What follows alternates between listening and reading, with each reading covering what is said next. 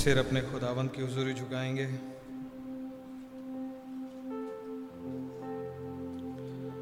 प्यारे खुदा प्रभु यीशु मसीह आपके पास आते हैं और आपको बहुत धन्यवाद देते हैं इस प्यारे अवसर के लिए। प्रभु आपने रैप्चर के इस साइड हमें एक बार फिर से आपके वचन के चौगिर्द आपकी उपस्थिति में आए इकट्ठे होने का फजल दिया। प्रभु आपका बहुत बहुत धन्यवाद हो। प्रभु जी धन्यवाद हो इस फोरम के लिए खुदावन, जबकि हम अपने हृदय की प्रार्थनाओं को आपके सामने ला सकते हैं। प्रभु आपका नाम मुबारक हो। प्रभु जी आप इंटरेस्टेड हैं हम में, आप इंटरेस्टेड हैं हमारी ज़िंदगी में। खुदावन आप इंटरेस्टेड हैं कि हमें हर भली वस्तु प्राप्त हो खुदावन, जिसकी हमें ज़रूरत है।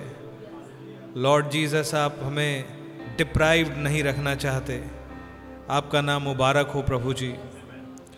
प्यारे खुदावन आप वास्तव में हमारा ऑल राउंड डेवलपमेंट चाहते हैं। खुदा आपके नाम की तारीफ़ हो प्रभु जी। ओ लॉर्ड जीसस, और अपने ही स्पेशल वे में आप चाहते हैं खुदावन कि हम में से प्रत्येक की ज़िंदगी में आपका स्टैचर उभर के निकल के आ सके। खुदा प्रभु जी हम आपके तरीक़ों, आपके प्लान और आपके इंटरेस्ट के लिए आभारी शुक्रगुज़ार हैं।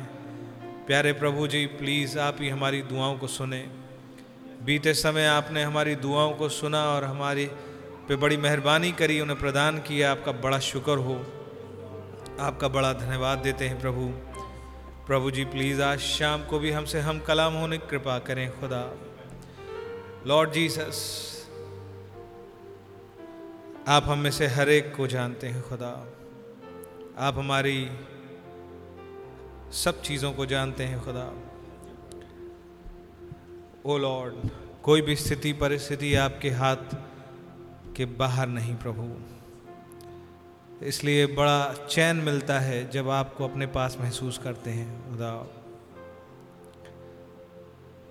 प्रभु जी हमें आपके हर वचन, आपकी हर इच्छा के साथ कोप अप करना सिखाएं, अपने वचन का इंतज़ार करना सिखाएं, आप पे वेट करना सिखाएं, आपके साथ चलना सिखाएं खुदा। प्रभु जी आप ही हमारी ज़िंदगियों को लें और अपने तरीके से इसे साफ करें, शेप करें, यूज़ करें खुदा। प्रभु जी हमसे बहुत कुछ बन नहीं पड़ता खुदा, लेकिन हम आपकी हुजूरी हैं। एक बात जानते, हम मर नहीं सकते और आप हमसे प्यार करते हैं। आप ही आए हमारे पास से उद्धार का प्रस्ताव लेकर के, आपने ही स्टूप डाउन किया खुदावन, ताकि हमारे प्राण को विन करने के लिए हमें वू करें खुदा। इस प्रेम संबंध में अपने साथ बांधा, हम आप ही की ओर अपनी निगाहों को उठाते हैं। आप ही आए प्रभु, प्लीज़ हर एक प्राण से डील करें। जहाँ नए जन्म की आवश्यकता है प्लीज़ आप ही वो क्विकनिंग प्रदान करें खुदा। हम सब को रीफिलिंग की ज़रूरत है, हमको फिर से एक बार और भरे जाने की ज़रूरत है। आपसे लोगोस ब्रूडिंग मांगते हैं खुदा। प्रभु जी हमें एक आत्मिक प्रेजेंस ऑफ माइंड दें, ताकि हम हर मामले हर वक्त खुदा आपके चलाए चल सकें। प्लीज़ आप ही आए, टेक चार्ज लें, अगवाई करें प्रभु, अपने आत्मा को उड़ेल दें। प्लीज़ हम में से प्रत्येक को आपके आत्मा का एक फ्रेश अंशन चाहिए। हम आपके आत्मा के बपतिस्मे को फिर से पाना चाहते हैं। प्लीज़ लॉर्ड जबकि हम ये सब कुछ मांगते हैं प्रभु यीशु मसीह के नाम में, प्लीज़ आप ही से प्रदान करें।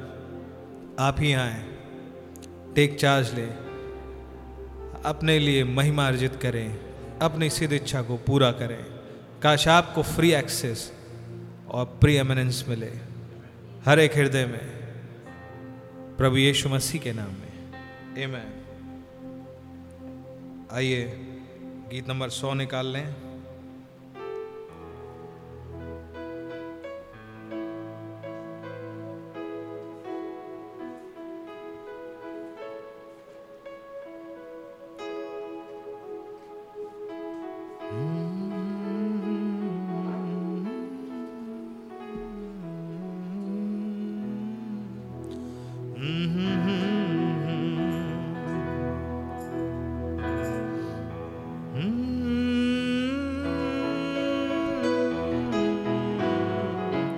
कुछ कमती ना मुझको होगी, कुछ कमती ना मुझको होगी, मेरा यीशु मसीह है गरड़िया, मेरा यीशु मसीह है गरड़िया। कुछ कमती ना मुझको होगी, कुछ कमती ना मुझे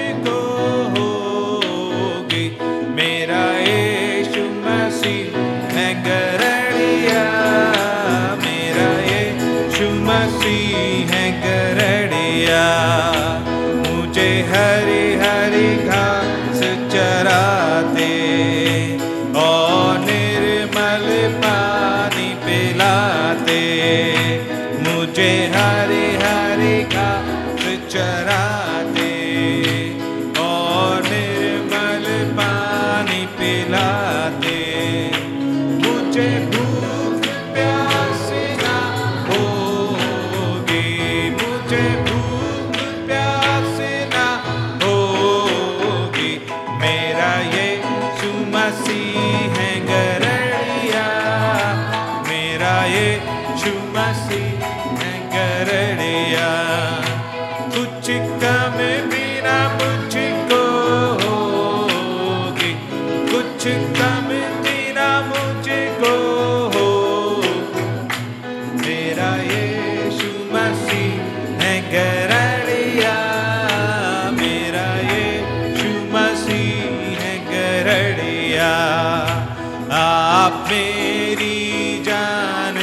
चाहते और सच्ची राह दिखाते, आप मेरी जान बचाते और सच्ची राह दिखाते, इस राह में थकन ना होगी, इस राह में थकन ना होगी, मेरा यीशु मसीह है गरड़िया, मेरा यीशु मसीह है गरड़िया।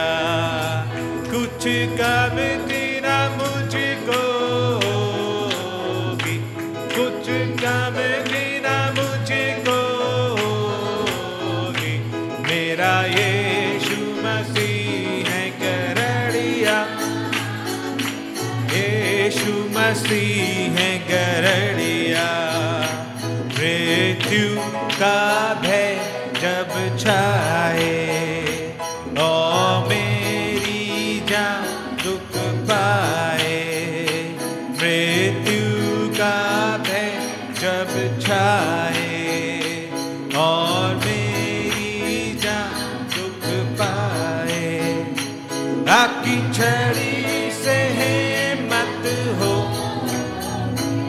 आपकी छड़ी से है मत होगी, मेरा यीशु मसीह है गरड़िया, मेरे यीशु मसीह है गरड़िया। कुछ कमती ना मुझको होगी, कुछ कमती ना मुझको होगी, मेरे यीशु मसीह है गरड़िया, मेरे यीशु मसीह है गरड़िया। मेरे दुश्मन को आप हरावे और दस्तरखान बिछावे, मेरे दुश्मन को आप हरावे और दस्तरखान बिछावे, भ्रष्ट उसकी ताकत होगी, भ्रष्ट उसकी ताकत होगी, मेरा यीशु मसीह है करड़िया, यीशु मसीह है करड़िया, कुछ कम भी ना मुझको होगी, कुछ कम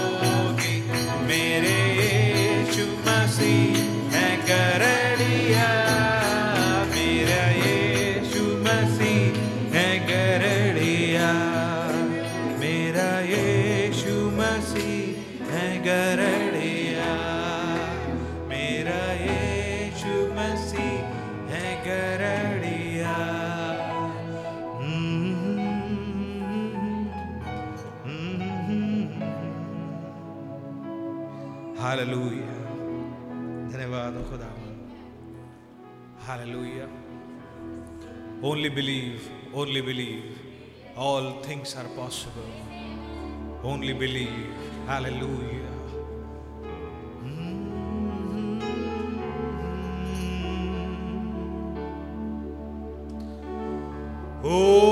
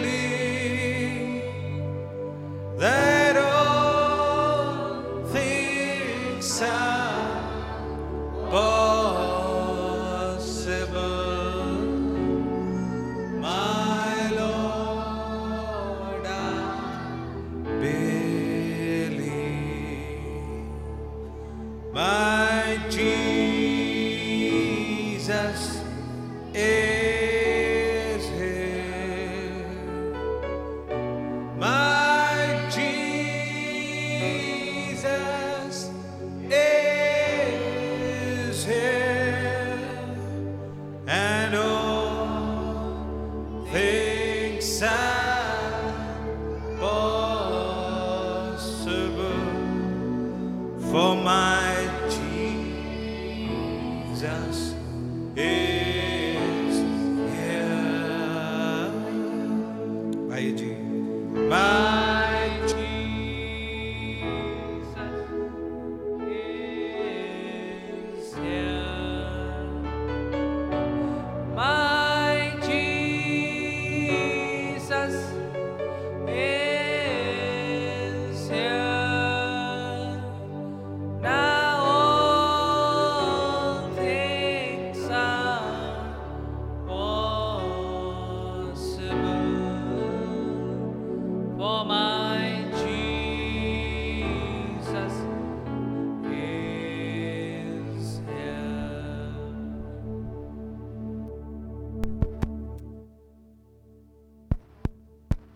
एक बार आपके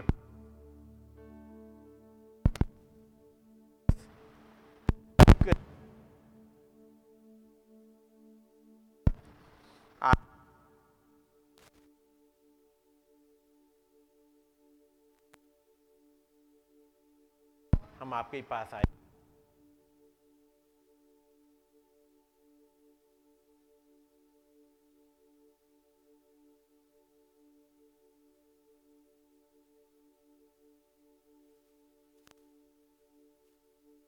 नहीं थे, आपने सारा प्रोविजन हमारे लिए किया है। ओ प्रभु, एक बार फिर से जबकि आपके पास हैं, आपका रहम बहुत ऐसे चाहते हैं। प्रभु प्रभु आइएगा, हमसे बातचीत करिएगा, हमारी समझों को खोल दीजिएगा, चलाए चल सके तो समझ सके और आपके नाम को महिमा दे सके। हमारी अगुवाई करें प्रभु, एक राइट समझ में ले आइएगा प्रभु। आपका अनुग्रह बहुत ऐसे चाहते हैं। यदि कोई भाई बहन किसी बंधन में है प्रभु, उसके बंधन को काट दीजिएगा प्रभु, मेरी मदद करिएगा जबकि मैं यहाँ पे खड़ा हूँ। आपका रहम चाहता हूँ प्रभु, आपकी दया के आप आए प्रभु और हमसे बातचीत करें, ताकि आपके वचनों को हम सही तरह से समझ ले पाए। प्रभु यीशु मसीह के नाम में आमीन।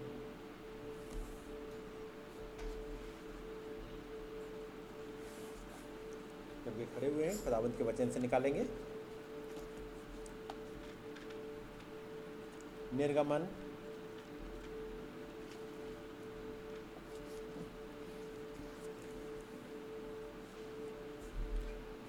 निर्गमन और उसका पंद्रह अध्याय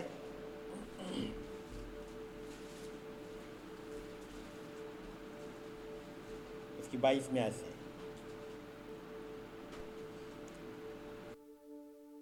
को लाल समुद्र से आगे ले गया और वे शूर नाम जंगल में आए और जंगल में जाते हुए तीन दिन तक पानी का सोता ना मिला।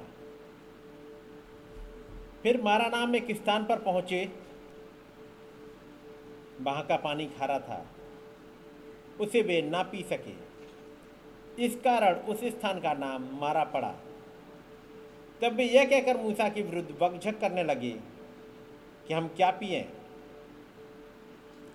तब मूसा ने यहोवा की दुहाई दी और यहोवा ने उसे एक पौधा बतला दिया, जिसे जब उसने पानी में डाला तब वो पानी मीठा हो गया।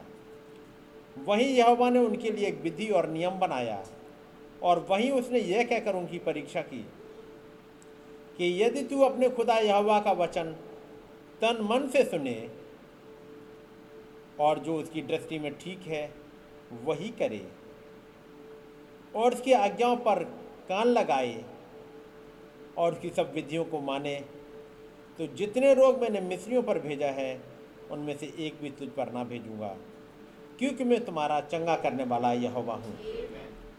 तब वे एलिम को आए, जहाँ पानी के बारह सोते और सत्तर खजूर के पेड़ थे। वहाँ उन्होंने जल के पास डेरे खड़े किए। आगे दुआ करेंगे।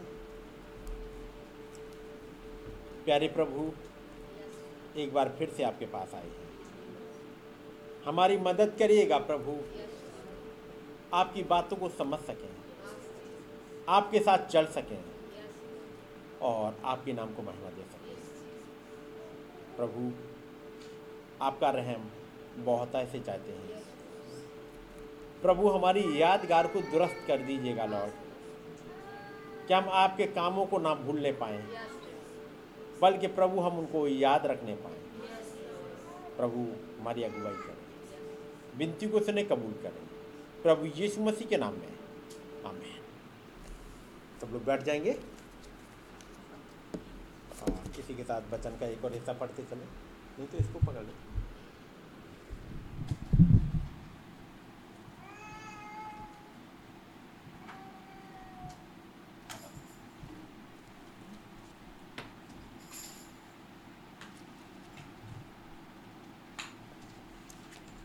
निर्गमन नहीं, अभी जो निकालना उत्पत्ति, निर्गमन का हिस्सा तुमने पढ़ लिया। उत्पत्ति और उसका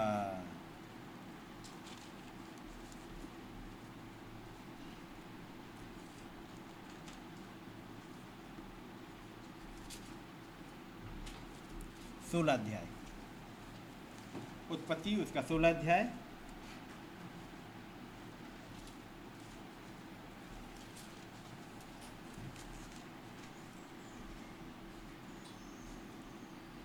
और उसकी चौथी आयत से पढ़िएगा भाई। मैं पढ़ता चलता हूँ जब तक आप लोग देखते चलिए जब तक। और वो, यहाँ बात है कि सारा ने अपनी दासी हाजरा को दे दिया है, और चौथी आयत से मैं पढ़ रहा हूँ समय को बचाने के लिए, कुछ कुछ हिस्से में पढ़ूंगा ताकि बाद में इनको एक साथ जोड़ सकें। और वो हाजरा के पास गया और वो गर्भवती हुई, और जब उसने जाना कि वो गर्भवती है तब वो अपनी स्वामिनी को अपनी दृष्टि में तुच्छ समझने लगी। तब सारा ने अब्राहम से कहा, जो मुझ पर उपद्रव हुआ सो तेरे ही सिर पर हो, मैंने तो अपनी दासी को तेरी पत्नी कर दिया। और जब उसने जाना कि वो गर्भवती है तब वो मुझे मुझे तुच्छ समझने लगी। सो यहोवा मेरे और तेरे बीच में न्याय करे। अब्राहम ने सारा से कहा, देख तेरी दासी तेरे वश में है, जैसा तुझे भला लगे वैसा ही उसके साथ कर। तो सारा उसको दुख देने लगी और वो उसके सामने से भाग गई। तब यहोवा के दूत ने उसको जंगल में शूर के मार्ग पर जंगल के जल के एक सोते के पास पाकर कहा, हे सारा की दासी हाजरा, तू कहाँ से आती है और कहाँ को जाती है? उसने कहा, मैं अपनी स्वामिनी सारा के सामने से भाग आई हूँ। यहोवा के दूत ने उससे कहा, अपनी स्वामिनी के पास लौट जा और उसके बस में रह। और यहोवा के दूत ने उससे कहा, मैं तेरे वंश को बहुत बढ़ाऊंगा, यहाँ तक कि बहुतायत के कारण उसकी गणना ना हो सकेगी। आगे तेरहवीं आयत। तब उसने यहोवा का नाम जिसने उससे बातें की थी अत्ता एल रोई रखकर कहा, क्या मैं यहाँ भी उसको जाते हुए देखने पाई जो मेरा देखने हारा है? इस कारण उस कुएं का नाम लहरोई पड़ा जो कादेश और वेरेद के बीच में है। और उसके साथ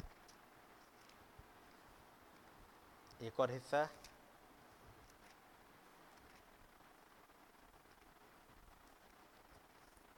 इक्कीस अध्याय उत्पत्ति का,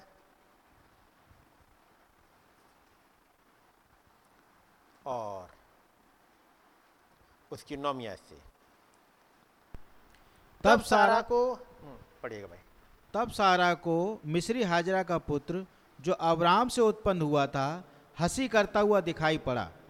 इस कारण उसने अब्राहम से कहा, इस दासी को पुत्र सहित निकाल दे, क्योंकि इस दासी का पुत्र मेरे पुत्र इसहाक के साथ भागी नहीं होगा। यह बात अब्राहम को अपने पुत्र के कारण बहुत बुरी लगी, परंतु खुदा ने अब्राहम से कहा, उस लड़के और अपनी दासी के कारण तुझे बुरा न लगे। जो बात सारा तुझसे कहे उसे मान, क्योंकि जो तेरा वंश कहलाएगा वो इसहाक ही से कह चलेगा। दासी के पुत्र से भी मैं एक जाति उत्पन्न करूंगा, इसलिए कि वो तेरा वंश है।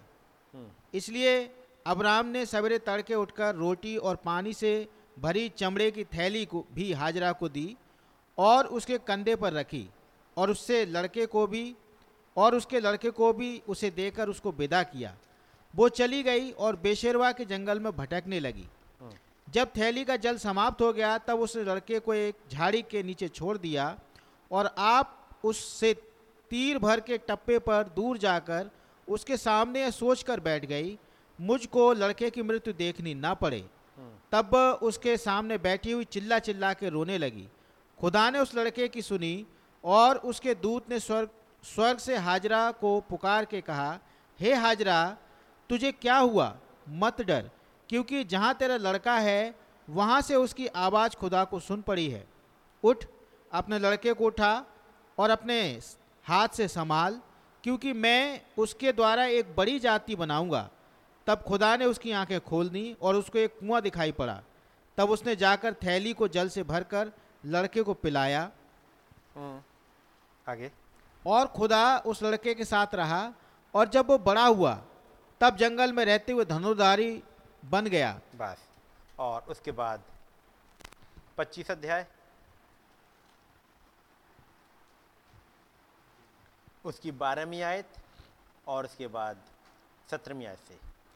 अब्राहम का पुत्र इश्माइल जो सारा की मिस्री दासी हाजरा से उत्पन्न हुआ था, उसकी वंशावली ये है। इश्माइल की सारी आयु एक सौ ऐसी पढ़ना हाँ ठीक है एक सौ सैंतीस वर्ष की हुई। तब उसके प्राण छूट गए और वो अपने लोगों में जा मिला।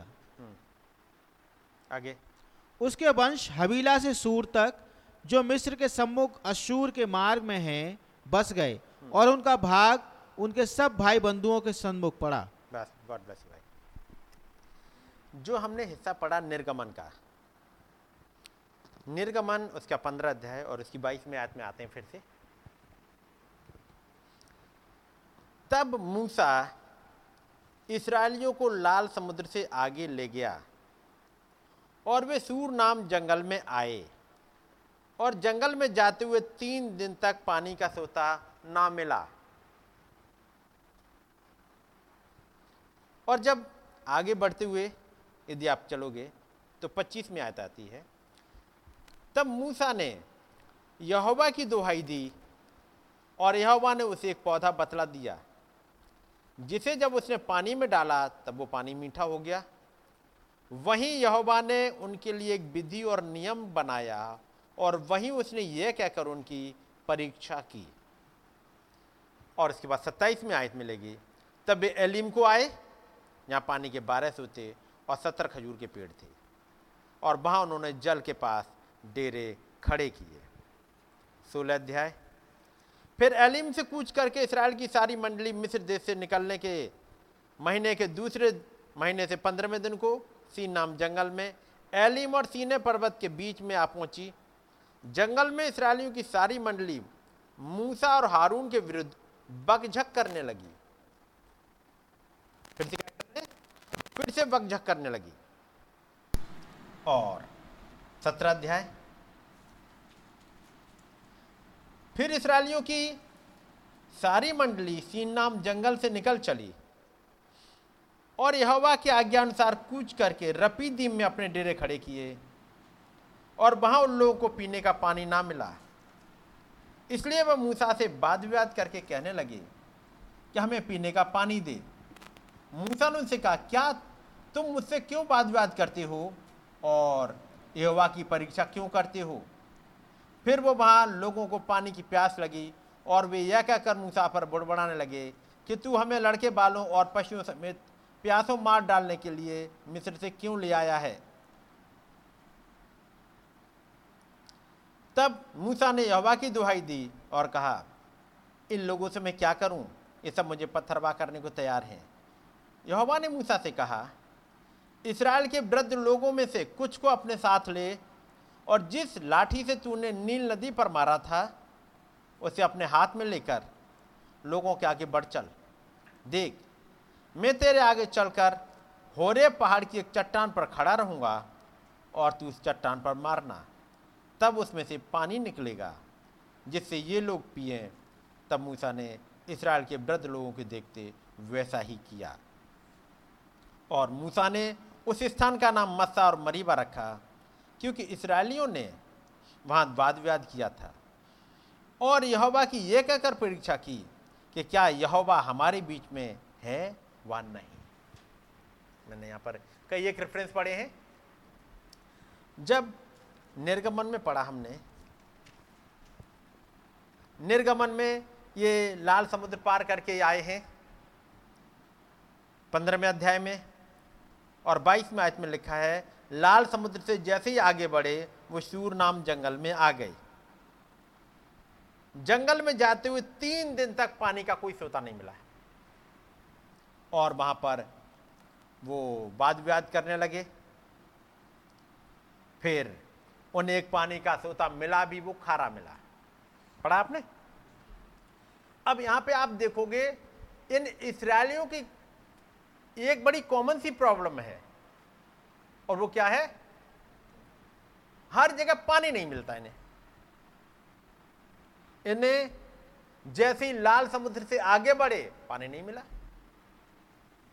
जबकि आज भी देखोगे तो वहां रेगिस्तान ही है, नो डाउट वहां रेगिस्तान है। वहां से निकले, थोड़े से आगे बढ़े, पानी नहीं मिला,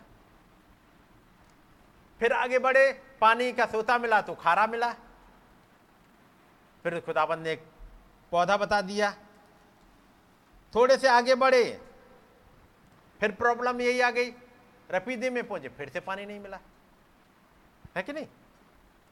देखिए आप इसकी जड़ देखो, ये प्रॉब्लम आती कहां है। आपने कभी पढ़ा कि अब्राहम को पानी की दिक्कत आई? अब्राहम के पास तो ढेर सारे जानवर भी रहते थे, ऐसा नहीं कि अकेला ही चल रहा हो, उसके पास ढेर सारे जानवर थे। तीन सौ अट्ठारह तो केवल दास हैं।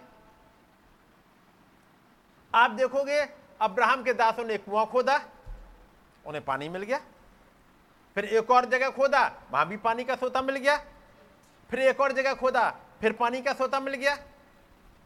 पढ़ाया आपने? इब्राहिम ने जहां कहीं खोदा उसे पानी का सोता मिल गया। उसके बेटे इजहाक के पास आइएगा, इजहाक के बारे में पढ़ा कि कहीं पे पानी की दिक्कत उसे आई हो, उसने फिर से अपने पिता के खोदे वो जो सोते थे जिसे लोगों ने बंद कर दिया, उसने फिर से खोदना स्टार्ट किया, फिर से पानी मिला। लोगों ने झगड़ा किया, ये तो हमारा है, उन्होंने दूसरी जगह जाके खोदा, फिर उन्हें पानी मिल गया। फिर लोगों ने झगड़ा किया, उन्होंने फिर अगली जगह पर जाके खोद दिया, फिर उन्हें पानी मिल गया। पढ़ाया सही? याकूब को कहीं दिक्कत आई? आपको मिलेगा उसी रास्ते में, उसी एरिया में ये लोग भी रह रहे हैं, कहीं कोई इनको दिक्कत नहीं होती। पहली बार पानी की दिक्कत किसको आई है? हाजरा को, है कि नहीं। पहली बार जो हाजरा को दिक्कत आई है, वहां लिखा नहीं है, लेकिन आपको वहां छिपे हुए मिल जाएगा, क्योंकि अगली जगह और मिल जाएगा। पहली बार पानी की दिक्कत आई क्योंकि एक सोते के बाद एक सोते के पास खुदाबंद का दूत मिला। चलिए वापस निकालते हैं, क्योंकि दूसरी जगह तो मिल जाएगा कि पानी उसका खत्म हो गया था और उसने अपने बच्चों को एक जगह छोड़ दिया और वो इंतजार करने लगे। चलिए उसी को पहले पढ़ लेते हैं, उत्पत्ति की अध्याय और उसकी नौवीं आयत। तब सारा को मिस्री हाजरा का पुत्र जो अब्राहम से उत्पन्न हुआ था हंसी करता हुआ दिखाई पड़ा। ये मिस्री हाजरा का बेटा इस्माइल क्या कर रहा है?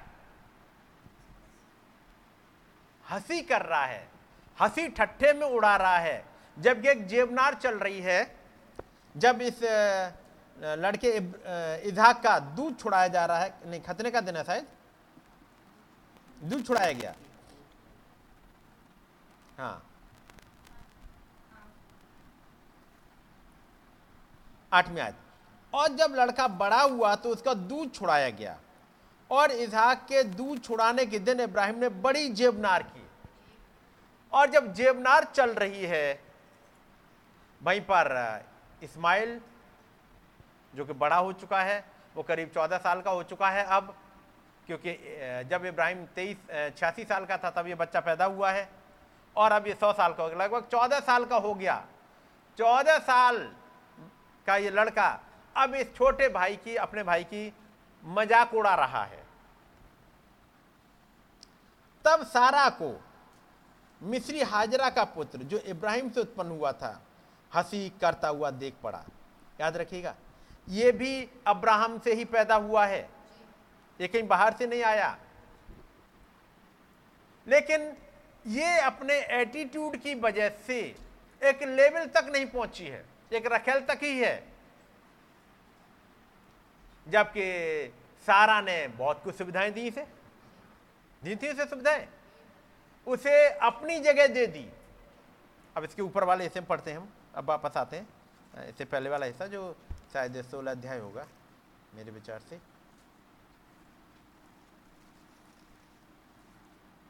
सोलह अध्याय चौथी आयत। वह हाजरा के पास गया और वो गर्भवती हुई। जब उसने जाना कि वो गर्भवती है तब वो अपनी स्वामिनी को तुच्छ दृष्टि से देखने लगी। तब ये अपनी स्वामिनी को तुच्छ दृष्टि से देखने लगी। जब अब्राहम सारा ने अपनी दासी दी, अपनी दासी, तो केवल यही नहीं कहा कि इसके बच्चों को मैं पालूंगी, बल्कि वचन बताता है तब उसकी स्त्री सारा ने अपनी मिस्री दासी हाजरा को लेकर अपने पति अब्राहम को दिया कि वो उसकी पत्नी हो। लिखा है ना, रखड़ बनाने के लिए नहीं दिया, बल्कि एक दर्जा दिया, एक पत्नी का दर्जा दिया। लेकिन जैसे ही वो गर्भवती हुई, उसने जाना कि वो गर्भवती है, वो अपनी स्वामिनी को अपनी दृष्टि में तुच्छ समझने लगी। एक नेचर है इसका, और वो नेचर क्या है? अपनी स्वामिनी को तुच्छ जान रही है। आगे चलते हैं। सारा ने कंप्लेन करी, अब्राहम ने कहा देख तेरे हाथ में है। छठी आयत। अब्राहम ने सारे से कहा देख तेरी दासी तेरे वश में है, जैसा तुझे भला लगे वैसा ही उसके साथ कर। अब अब्राहम कहते तेरी दासी, उसने तो एक लेवल पर पहुंचाया था कि ये उसकी पत्नी हो, लेकिन ये हाजरा का क्या रोल था? उसे तुच्छ जानने लगी। एक इसका एक एटीट्यूड है तुच्छ जानने का। और तब अब्राहम ने कहा देख तेरी दासी तेरे वश में है। जब आगे खुदाबंद का दूत आके मिलता है, आठवीं आयत। हे सारे की दासी हाजरा। उस दूत ने यह नहीं कहा हे हाजरा, हे अब्राहम की पत्नी हाजरा, यह नहीं कह रहा, क्योंकि इसने एक ब्लेसिंग इसे मिली थी, उसको रिकॉग्नाइज नहीं किया। भला होता कि एक रिकॉग्नाइज करती, लेकिन दूत ने आके कहा हे सारा की दासी हाजरा, तू कहां से आती है और कहां को जाती है? और तब उसने बताया। और फिर दूत ने कहा वापस लौट, अपनी स्वामिनी के पास लौट जा। नौवीं आयत पढ़िएगा भाई। यहोवा के दूत ने उससे कहा अपनी स्वामिनी के पास लौट जा और उसके बस में रह, और उसकी सुन, उसके बस में रह। अब आगे आप पढ़ोगे तेरहवीं आयत। तब उसने यहोवा का नाम जिसने उससे बातें की थी अत्तायल रोई रखकर कहा क्या मैं यहाँ भी उसको जाते हुए देखने पाई और देखने के बाद भी जीवित रही? इस कारण उस कुएं का नाम लहरोई कुआं पड़ा। वह तो कादेश और बेरेद के बीच में है। उस जगह का नाम पड़ गया लहरोई। क्यों पड़ा? यहाँ पर अब ये मरने के कगार पर पहुंच रही है। ये हाजरा भागी तो जा रही है। दूत मिलने क्यों आया है? एक पुकार है इसकी। पानी है नहीं, मालूम है अब मर जाएंगे। उसने अब्राहम के यहाँ देखा है, क्योंकि मिस्री है, इसने अब्राहम के घर में रहते हुए देखा है कि एक है यहोवा जो सुन लेता है, उसको पुकारो तो वो सुनता है। इसने पुकारा, वो दूत आया और कारण पूछता है तू यहाँ आके फंसी कैसे, यहाँ पर आके फंस कैसे गई है? कारण क्या है? मैं अपने स्वामिनी के पास से भाग आई। क्यों भागी? क्योंकि स्वामी ने भगाया। क्यों भगाया? अब रीजन है सारे के सारे, क्योंकि मैंने उसे तुच्छ जाना। दूत से बताएगा बताएगा तूने तुच्छ जाना है, वापस जा उसी जगह जहां से तू भाग के आई है। और फिर खुदाबंद ने एक सोता दिया और जहां से उसने पानी पिया लौट गई वापस। ये जगह का नाम कहां है? यदि आप जगह का नाम देखो सातवीं आयत। तब यहोवा के दूत ने उसको जंगल में शूर के मार्ग पर जल के एक सोते के पास पाकर कहा। यहाँ ये पहुंची, यहाँ पर एक सोता तो है लेकिन दिखेगा नहीं इसे, दिखेगा तभी जब एक दूत आके मिले। चलिए अब उन्नीस अब आते हैं इक्कीस अध्याय में, फिर से चल दी निकाल दिया गया है। मैं जल्दी आगे बढ़ रहा हूँ चौदहवीं आयत से। इसलिए अब्राहम ने सवेरे तड़के उठकर रोटी और पानी से भरी चमड़े की थैली भी हाजरा को दी और उसके कंधे पर रखी, और उसके लड़के को भी उसे देकर उसे उसको विदा किया। वो चली गई और बेशेरवा के जंगल में भटकने लगी। अब वो भटक रही है, एक बार पहले भी भटक चुकी है, ये पहले भी भटक चुकी है, अब फिर वहां पे भटक रही है। जब थैली का जल चुक गया तो उसने एक लड़के को लड़के को झाड़ी के नीचे छोड़ दिया और रो रही है। खुदा का दूत फिर से आता है सत्रहवीं आयत। खुदा ने उस लड़के की सुनी और उसके दूत ने स्वर्ग से हाजरा को पुकार के कहा, हे हाजरा तुझे क्या हुआ, मत डर, क्योंकि जहां तेरा लड़का है वहां से उसकी आवाज खुदा को सुन पड़ी है। पहली पहली क्या थी, हे हाजरा तुझे क्या हुआ, सवाल फिर से है, हे हाजरा तुझे क्या हुआ। ये फिर से निकाल दी गई, क्यों निकाल दी गई, कारण है, और कारण क्या था, मैंने और मेरे लड़के ने उस अब्राहम को, उस प्रॉफिट को तुच्छ जाना, उस प्रॉमिस सन को तुच्छ जाना है। लेकिन यही तो है, एक प्रॉमिस सन है जिसको तुच्छ जाना है, किसने, इस दासी और उसके बेटे ने। इस दासी और उसके बेटे है कौन आज के समय में, जो इस प्रॉफिट को, उस सारा को, जिनका बॉडी चेंज होना था, या उससे पहले वाले जहां पे ये निकल के भागी है पहली बार, उसका बॉडी चेंज होना था, दूसरी बार जब गई है इसका बॉडी चेंज हो चुका है, सारा अब्राहम यहां पर बदल चुके हैं, बॉडी चेंज हो चुका है। पहली घटना में जब गई है सारा का बॉडी चेंज हुआ नहीं था, अभी भी सारा के पास अभी भी कोई बेटा था नहीं, इसने सारा को तुच्छ जाना। जब इसको ढेर सारी ब्लेसिंग मिल गई, एक अधिकार इसे दे दिया गया, लेकिन ना इसने तुच्छ जाना, अपने प्लेसिंग को, अपनी ब्लेसिंग को रख नहीं पाई, दोबारा इस जगह पे आ गई। यहां पर अब सारा का बॉडी चेंज हो चुका है, एक प्रॉफिट क्यों तुच्छ जाना, उसके प्रॉमिसन को तुच्छ जाना। अब दूत पूछ रहा है सत्रह में आयत। खुदा ने उस लड़के की सुनी और उसके दूत ने स्वर्ग से हाजरा को पुकार के कहा, हे हाजरा तुझे क्या हुआ, हे हाजरा तुझे क्या हुआ। फिर से तू वहीं पर आ गई है, फिर से तू इसी प्लेस पे आ गई है, फिर से रो रो के चिल्ला चिल्ला के रो रही है। उस दिन भी तेरे पास एक मौत सामने खड़ी थी, उस दिन मैंने बचा लिया था, आज फिर से तेरे पास मौत खड़ी है, तेरी थैली का पानी फिर से खत्म हो गया। खुदाबंद ने फिर से कहा उठ, और खुदाबंद के दूत ने उसे एक कुआं दिखला दिया। उन्नीस में याद पड़िएगा। तब खुदा ने उसकी आंखें खोल दी और उसको एक कुआं दिखाई पड़ा। तब जाकर उसने तब उसने जाकर थैली को जल से भरकर लड़के को पिलाया। कुआं वही है, आंखें बंद हैं, कुआं दिख नहीं रहा, लेकिन जब खुदावंद ने आंखें खोल ली, कुआं बहुत दूर नहीं है, वही है कुआं। चलेगा, अब ये लड़का थोड़ा सा बड़ा हो गया, मैं जल्दी चल रहा हूँ इससे पढ़ते हुए। अब आ जाइए जरा पच्चीस अध्याय में, पच्चीस अध्याय की बारहवीं आयत। इब्राहिम का पुत्र इस्माइल जो सारा की दासी हाजरी हाजरा मिस्री से उत्पन्न हुआ था, उसकी ये वंशावली है, वंशावली आ गई। चलते हुए मैं आ रहा हूँ सत्रह अठारह में।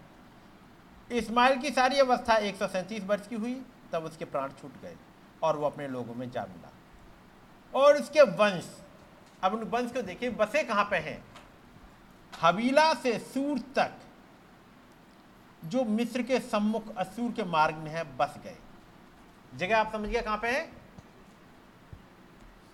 इस्माइल बस गया हबीला, ये हबीला क्या थी?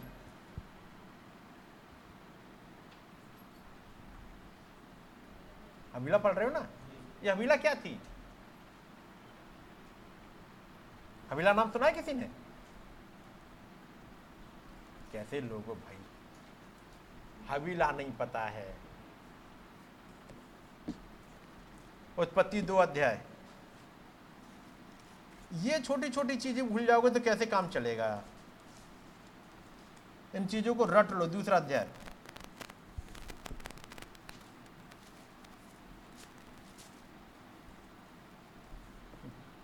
दसवीं आयत से, उस वाटिका को सींचने के लिए एक महानदी अदन से निकली। इस महानदी को कभी मत भूल जाइएगा। यह महानदी अदन से निकली, आगे, और वहां से आगे बहकर चार धाराओं में बट गई। जी, पहली धारा का नाम पीशोन है। ये वही है जो हवीला नाम के सारे देश को, जहां सोना मिलता है, घेरे हुए है। ये हवीला नाम के सारे देश को घेरे हुए है, यहाँ सोना मिलता है और उस देश का सोना चोखा होता है। वहाँ मोती और सुलेमानी पत्थर भी मिलते हैं। नदी की एरिया है ये हवीला, लेकिन नहीं, हवीला से सूर तक की एरिया, लेकिन पानी नहीं मिलता। किसको? इस इस्माइल को। इस एरिया से अब्राहम को कभी कोई दिक्कत नहीं आई। ये वहां से तो खुदावंद ने एक नदी निकाली है, एक महानदी जो आगे चार धाराओं में जाती है, हवीला से होके गुजरती है। अब वापस आते हैं, वापस आइए उत्पत्ति पच्चीस अध्याय अठारहवीं आयत। उसके सम्मुख उसके वंश हवीला से सूर तक, जो मिस्र के सम्मुख असूर के मार्ग में है, बस गए। हाँ, ये लोग हवीला से सूर तक बस गए, ठीक है नहीं। इसी एरिया में ये इस्माइल वंशज रह रहे हैं। देखिए, इस्माइल का आपने नेचर देखा, हाजरा का नेचर देखा। हाजरा का एक नेचर है, वो तुच्छ जान रही है अपने स्वामिनी को, और एक ऐसे प्लेस पे फंस गई जहां पानी नहीं मिला। उसके बाद दूसरी बार उसका बेटा भी साथ में है, पानी साथ में लेके चले। इस बार इस बार पानी का बड़ी सी थैली एक लेके गई। अब्राहम ने दी थी, ये ले जाओ, ये तुम्हारे गुजारे भर की हो जाएगी, लेकिन वो भी खत्म हो गई। एक प्रॉफिट के द्वारा दी गई थैली भी खत्म हो गई, पानी की, जो खत्म नहीं होनी चाहिए थी, लेकिन खत्म हो गई। कारण, वो जंगल में घूम रही है, वो जंगल के रास्ते में भटक गई घूमने में, वो एक प्रॉपर जगह नहीं पा पाई अब। और जब तक महान खुदाबंद ही आके हेल्प ना करें, अभी मर जाएगी। पहली बार तो पानी का कोई जिक्र नहीं है कि पानी लेके चली, लेकिन दूसरी बार तो इसने, अब्राहम ने उसे पानी की थैली भी दी और कुछ खाना भी दिया था, लेकिन पानी खत्म हो गया। और उसे अब पता लग गया मेरा बेटा मर जाएगा, और वो चिल्ला चिल्ला के रो रही है। खुदाबंद ने उसे फिर से एक दूध को भेज करके पानी प्रोवाइड कराया। इसके वंश के लोग, वही आपने पढ़ा होगा, जैसे पिछली बार मैंने पढ़ाया अभी पीछे, कि वो जंगल में वहां रहता था, धनुर्धारी हो गया। उसकी माँ हाजरा ने, इस्माइल की माँ हाजरा ने उसके लिए एक औरत मंगवाई, और वो वहीं बस गया। खुदावंद ने कहा मैं ब्लेसिंग दूंगा, इसलिए खुदावंद ने उसे ब्लेसिंग दी। उसके बारह बेटे हुए और उस एरिया में बस गए हैं। कहाँ पर? ये सूर की एरिया है। अब ये इस्राएली निकले। अब आइए वापस इस्राएलियों का पंद्रह अध्याय बाईसवीं आयत।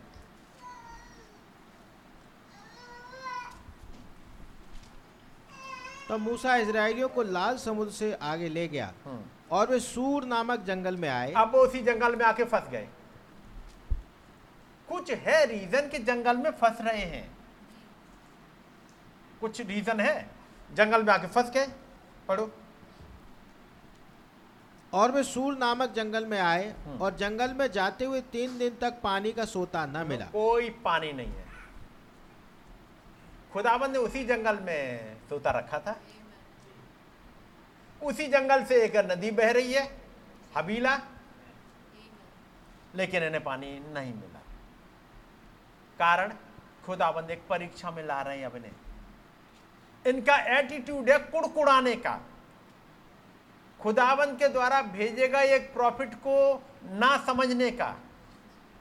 खुदाबंद ने एक प्रॉफिट भेजा था जिसका नाम मूसा है, उसकी सुनना, लेकिन ये नहीं सुन रहे। और यहाँ पर काफ़ी कुछ वो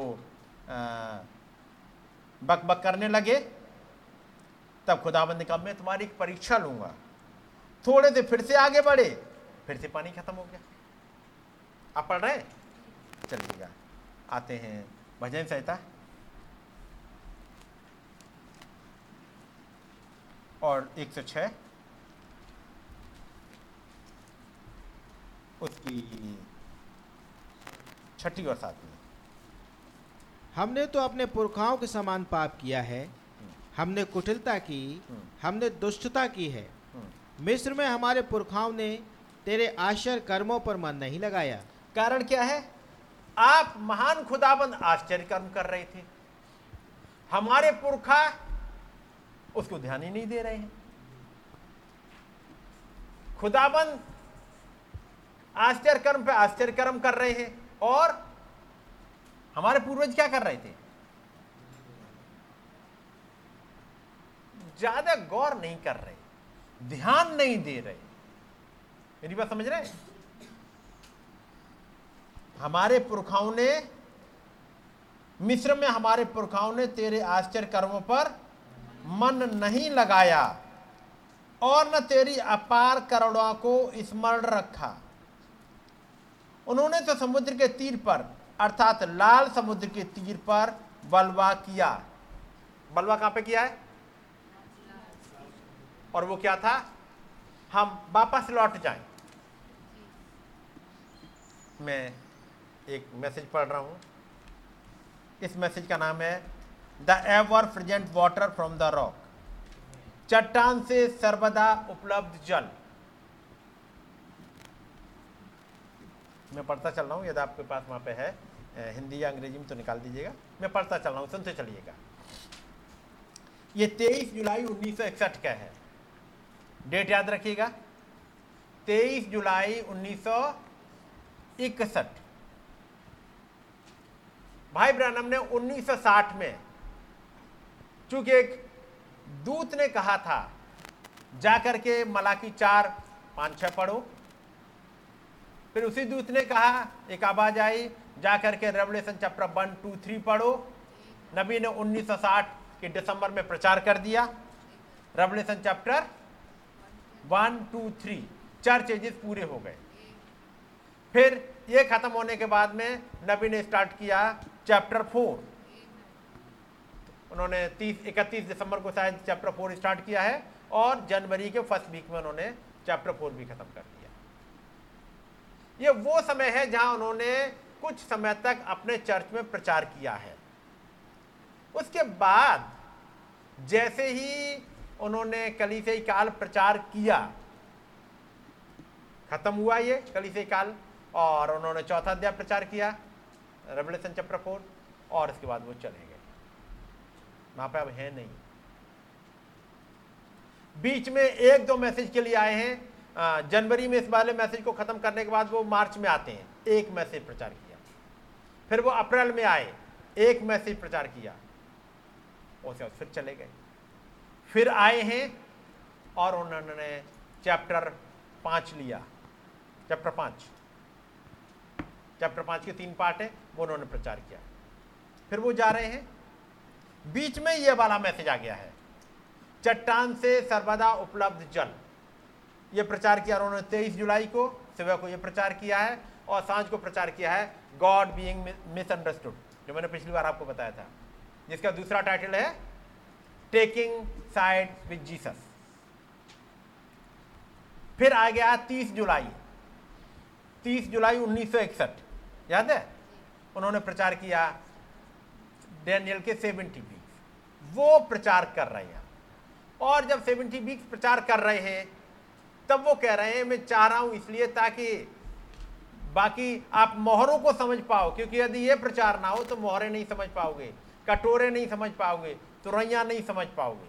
उसके बीच में एक मैसेज ये है, और सांझ को प्रचार कर रहे हैं, God being misunderstood, taking side with Jesus, यीशु का पक्ष लेना। आप लोगों ने पढ़ा है, फिर से पढ़िएगा। पक्ष लेना कहते किसे हैं, सुनिएगा। अब यहाँ पर अब मैं इसको पढ़ता चलूंगा जल्दी जल्दी। हम इस प्रातः प्रभु खुदा की उपस्थिति के लिए आभारी हैं कि हम इन आरंभिक कली सभाओं को एक संदेश के द्वारा कि हमें ध्यानपूर्वक सुनना व भक्तिभाव सहित उसके सम्मुख रहना चाहिए। यही है वो कुछ बात जो हम जो उसे हमसे कहनी है। प्रभु कुछ बात कहना चाह रहे हैं, इसलिए मैं आया हूँ। कहते हैं, आज मैं अस्कमाती एक प्रकार से दौड़ता हुआ भाई नेविल के पास गया, क्योंकि मैंने एक विचित्र सपना देखा था। एक सपना देखा है भाई ब्रनम ने, और कहता है मैंने सपना देखा। एक दिन पहले की बात है, परसों रात्रि एक बड़ा ही विचित्र सपना देखा। वो था कि पहाड़ी की ओर, किसी एक निश्चित पहाड़ी की ओर में जा रहा था, उस भोजन स्थल की ओर जा रहा था जहां मुझे रात्रि का भोजन भोजन खाना था। भाई ब्रनम कहते हैं मैं जा रहा था जहां पर रात्रि का भोजन खाना था, वहां मैं जा रहा था। और मैंने ध्यान दिया कि जो ही मैं उस स्थान के समीप पहुंचा तो वे संगीत बजा रहे थे, एक ऑर्केस्ट्रा वायलिनों द्वारा संगीत बजा रहे थे, और जबकि लोग भोजन कर रहे थे वो उनका मनोरंजन मनोरंजन कर रही थी, यानी ऑर्केस्ट्रा वो अपने गीतों को गा रहे हैं और लोग खाना खा रहे हैं।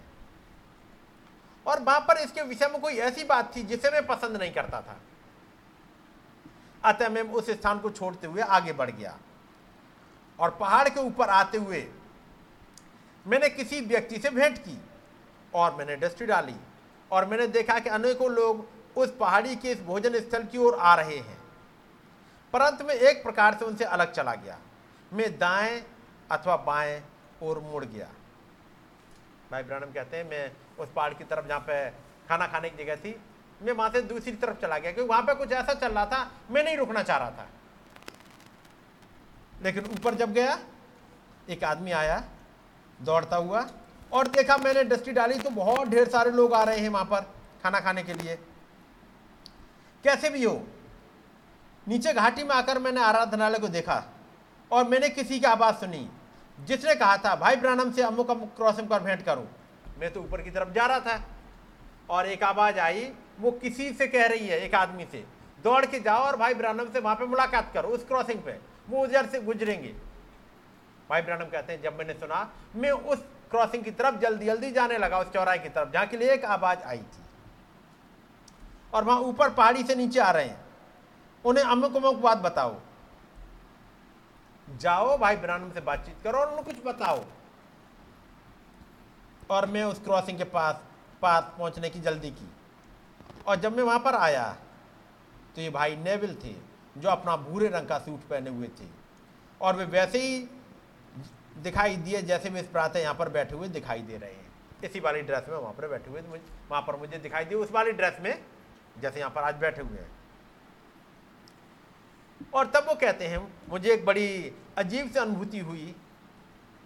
मैं इस सप्ताह को उस समय में जबरदस्ती घुसना नहीं चाहता था जब तक मैं भाई नेविल से ये ना पूछता क्या उनके पास इस कलीसिया के लिए कोई विशेष बात है। वो वैसी उदार व्यक्ति है तो हमेशा कह देते हैं आप आ जाओ। लेकिन कल मैंने काफ़ी देर के पश्चात काफ़ी देर उनसे बात करी फ़ोन पर, और मैं यहाँ आ गया। और हम में से किसी को मेरे यहाँ आने की कोई आशा नहीं थी, मेरा प्रोग्राम नहीं था।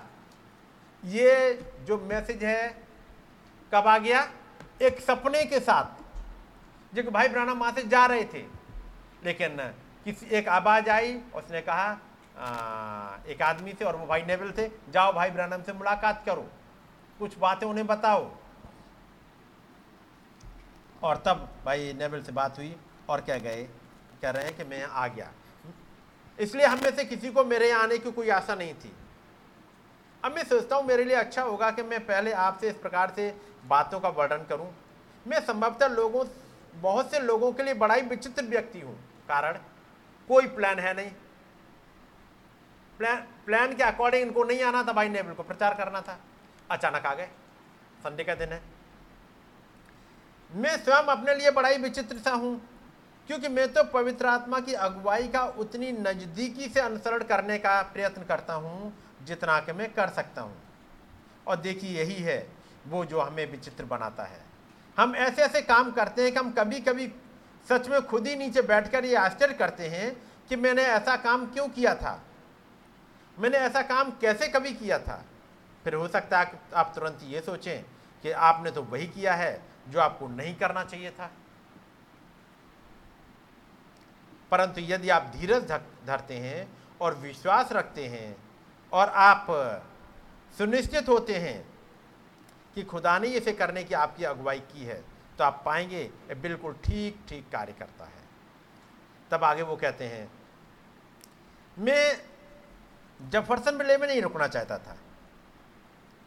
मैं जब से लड़काई था तब से मैंने कभी भी जेफरसनविले में निवास करना कि मुझे कोई अगुवाई नहीं मिली है। मेरे लिए यहाँ पर निवास करने के यत्न करना सदैव भी ऐसा रहा है जैसे मरहम में मक्खी होती है।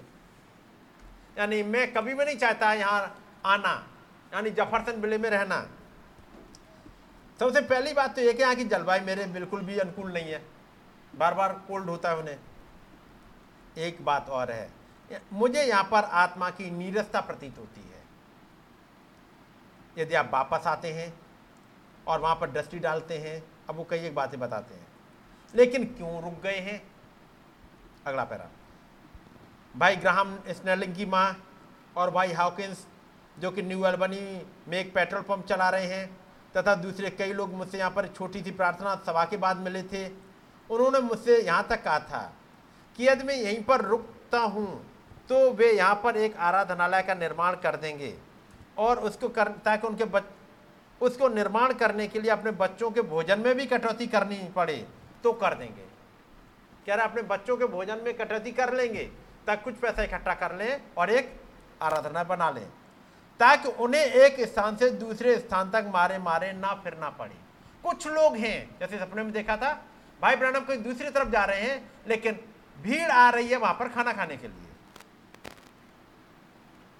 जब मैंने उस कम उम्र की माँ को जिसने अपना एक छोटा बच्चा अपनी एक बाह में और दूसरा बच्चा दूसरी बाह में लिया हुआ था ये कहते हुए सुना, आप कोई एक बहन कह रही थी, क्या कह रही है कि जिससे कि वे एक स्थान का निर्माण कर सकें जहाँ वे आकर आराधना कर सकें और रुक सकें, वो अपने बच्चों के खाने में कटौती करने की इच्छुक रहेंगी। अपने दो बच्चों को, छोटे छोटे बच्चों को एक बाँव, दोनों बाँव में लटकाए हैं। कह रही जरूरत पड़ेगी मैं अपने बच्चों के खाने में कटौती कर लूँगी, बस कैसे एक आराधनालय बनवा लें ताकि भाई ब्राह्मण ये रुक जाए।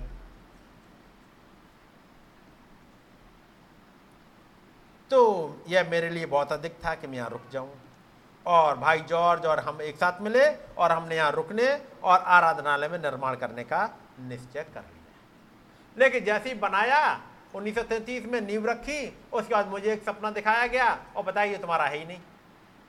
मुझे ऊपर आसमान में दिखाया गया बीच में ले जाके तुम्हारा तुम तो जाके एवेंजलिस्ट का काम करो। खैर अब उन चीज़ों को लेते हुए मैं आगे बढ़ता हूँ। अब बैकग्राउंड में मैं नहीं पढ़ रहा, अब नबी ने पढ़ा उस वाले हिस्से को यहाँ पर कहा था, तू उस चट्टान पर मारना तब उसमें से पानी निकलेगा, जो मैंने अभी आपके सामने पढ़ा। अब मैं आपके सामने आगे पढ़ता चलता हूँ। कुछ समय पहले यहाँ पर मैंने छोटे छोटे बच्चों से बातचीत की थी, एक छोटा सा प्रवचन दिया था और उन्हें बताया था, अच्छा या उन्हें समझाया था कि किस प्रकार योकेबेद ने और मूसा के पिता अमराम ने अपने लोगों की छुड़ौती के विषय में कुछ करने के विषय में प्रार्थना की थी और अमराम ने खुदा का अथवा दूत का दर्शन पाया था जो उत्तर की ओर संकेत कर रहा था और उसे बताया कि क्या घटित होगा। ये छोटा मूसा पैदा हुआ था और वे न तो राजा की आज्ञाओं से और ना ही राजा की धमकियों से डरते थे। वे जानते थे कि मूसा के ऊपर खुदा का हाथ है और इसी से ही मामला तय हो जाता है। ये सही बात है। इससे कोई मतलब नहीं था कि राजा ने क्या कहा था, राजनीतिक जगत ने क्या कहा था, किसी दूसरे ने क्या कहा था। वे तो ये जानते थे कि खुदा का हाथ मूसा पर था, इसलिए वे उसे मगरमच्छों के बीच छोड़ने से नहीं डरते थे। जबकि मिस्री लोग इब्री बच्चों को थोड़ा सा ही बड़ा होने पर वहाँ छोड़ दिया करते थे और वहाँ मगरमच्छ उन्हें खा करके मोटे हो गए थे। तो अभी मूसा को एक छोटी सी टोकरी में रखा गया और उसे मगरमच्छों के बीच छोड़ दिया गया, उसे उनके बीच छोड़ दिया गया। वे किसी बात से नहीं डरते थे क्योंकि वे जानते थे कि मूसा के ऊपर खुदा का हाथ है। इन बातों को लेकर के अब नबी कहते हैं कितने स्ट्रॉन्ग मूसा के पापा और मम्मी थे, योगवेद और अमराम, इस बात को लेके कि इसको हम मगरमच्छों के बीच में भी डालाएंगे तो अभी इसके साथ कुछ नहीं होगा। खैर, काश हम ठीक उस बात को जान सकें कि वही हमारा महान अगुवा है, वो पवित्र आत्मा ही हमारा अगुवा है, खुदा ने ही उसे भेजा है, वही हमारा अगुवा है। इससे कोई मतलब नहीं है कि संसार क्या कहता है, लोग आप पर कितना हंसते हैं और आपका कितना उपहास उड़ाते हैं। हम तो अपने अगुवा के पीछे पीछे चलते हैं। खुदा ने ही पवित्र आत्मा को हमारा अगुवा होने के लिए भेजा है, समझे। अब ये अगुवा अगुवाई कैसे करता है, यदि ये समझ में आ जाए क्या वो अगुवा हमारे बीच में है या नहीं। देखिएगा भजन संहिता उसका एक सौ छह निकाला था और उसकी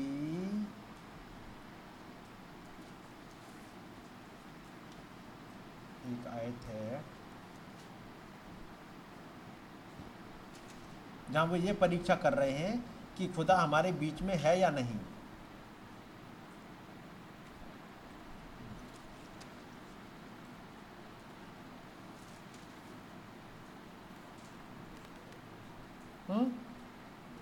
एक सौ छह की कोई है,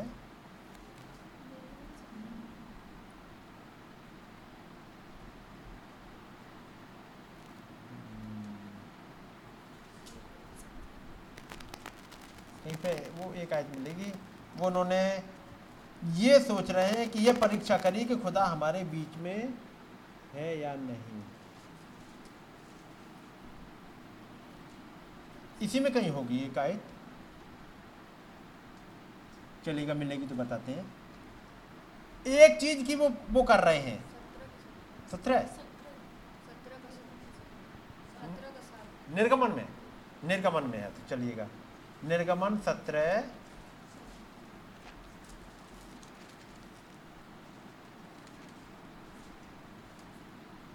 सत्रह की साथ गॉड ब्लेस यू पढ़िएगा भाई।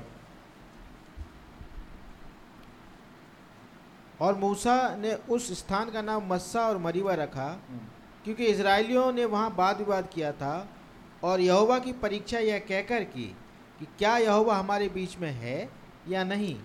परीक्षा एक बात की कर रहे हैं, इस बात के लिए वो कंफर्म नहीं है कि यहोवा हमारे बीच में है या नहीं। अब आप जहाँ भजन से तब पढ़ोगा मिलेगा हमारे पूर्वजों ने खुदा के द्वारा किए गए आश्चर्य कर्मों पर ध्यान नहीं दिया, ध्यान ना देने की वजह से एक जगह पे आ गए और ये था पता नहीं है कि नहीं है खुदाबंद। एक बड़ा इंपॉर्टेंट सवाल है और एक मस्सा मरीबा वाली जगह पे आ गए थे। खुदाबंद ने क्या कहा था, खुदा ने ही पवित्र आत्मा को हमारा अगुवा होने के लिए भेजा है, समझे।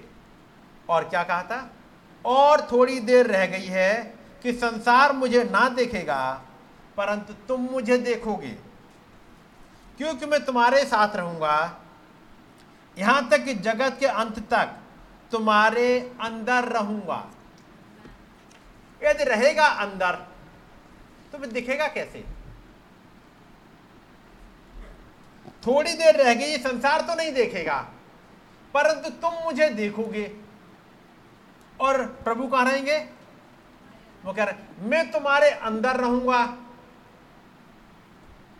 यदि ये चीज ये आयत समझ में आ जाए, यदि आग का खंभा मान लो ना दिखे, हमें बादल ना दिखे, कोई और मिरेकिल ना दिखे, हमें कोई फिजिकल प्रेजेंस या कोई दूध चलता हुआ मान लो ना दिखे, तो क्या खुदा हमारे बीच में नहीं है? उस वाली मीटिंग में आका खम्मा आया था, बहुत अच्छी बात है। आका खम्मा आया एक विंडिकेट करने के लिए आया है, है कि नहीं? एक विंडिकेट करने के लिए आया है। लेकिन यदि आप गहराई से देखो, ये आका खम्बा कब कब दिखाई दिया है?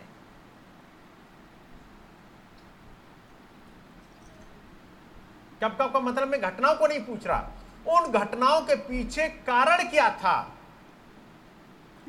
जहां उसे देखने की जरूरत पड़ी। पहली जगह मां भाई ब्रैनम के साथ जब फोटो खींचा, एक डॉक्टर बेस्ट है, तब खुदावंद ने प्रूव किया मैं इस नबी के साथ हूं। जब खुदावंद गुस्से में उतर के आया कि नहीं, गुस्से में उतर के आया, और इस वाली रोशनी ने वो पांच फोटो पांच या छह फोटो वो सब गायब कर दिए, और ये बताने के लिए कि मेरे सामने बाकी कोई फोटो नहीं टिकेंगे, केवल ये फोटो आएगा। आप पढ़ोगे निर्गमन की निर्गमन की किताब में या बाकी व्यवस्था विवरण में, अक्सर आपको वहां जहां इसराइलियों ने बलवा किया और खुदावंद की रोशनी आ गई, खुदावंद उपस्थित हुए। जहां उन्हें विंडिकेट करना होता वहां भी आते हैं, जैसे ये बादल का चिन्ह आया है, खुदावंद प्रूव करते हैं मैं यहाँ पे हूं। लेकिन खास तौर से जहां अविश्वासी बहुत हो जाएं, उनके बीच में एक चिन्ह ठहराने के लिए, उनको विश्वास दिलाने के लिए वो जरूर चिन्ह दिखाई देते हैं। और यदि यहाँ बिलीवर हैं, उनके लिए ऐसे बहुत ज्यादा चिन्ह की जरूरत नहीं होती है। बात समझ रहे हैं? उन्हें मालूम महान खुदावंद मेरे साथ है, वो उनके चिन्ह पर नहीं, उनके सोल में होता है।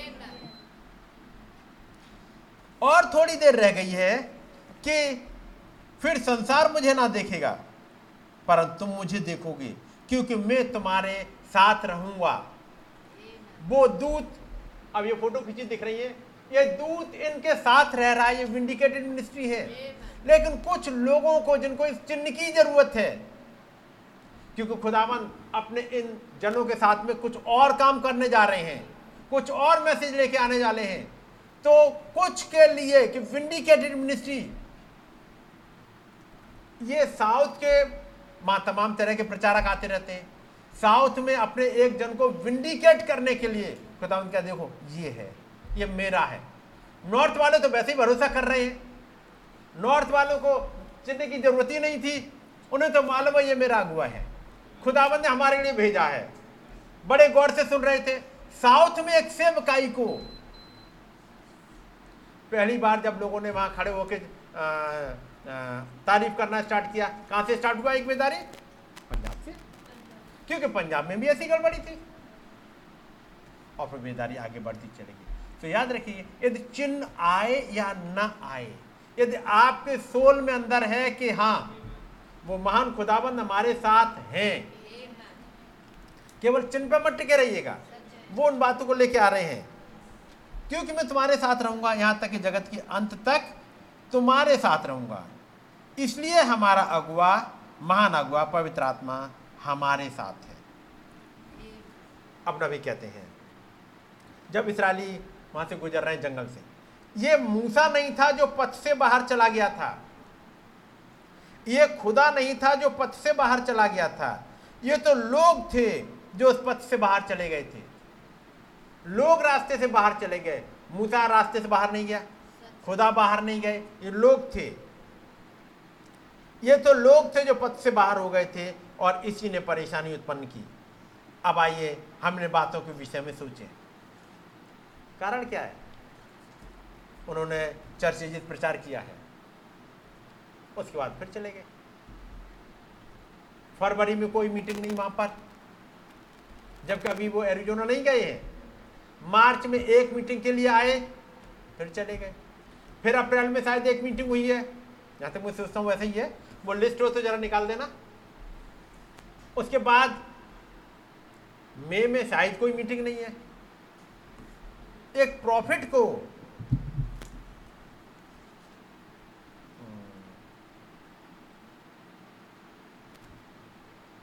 पेज में ही देखता चलता हूँ।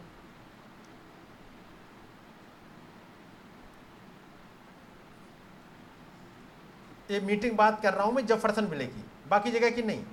लिस्ट में आप देखो तो मिल जाएगी।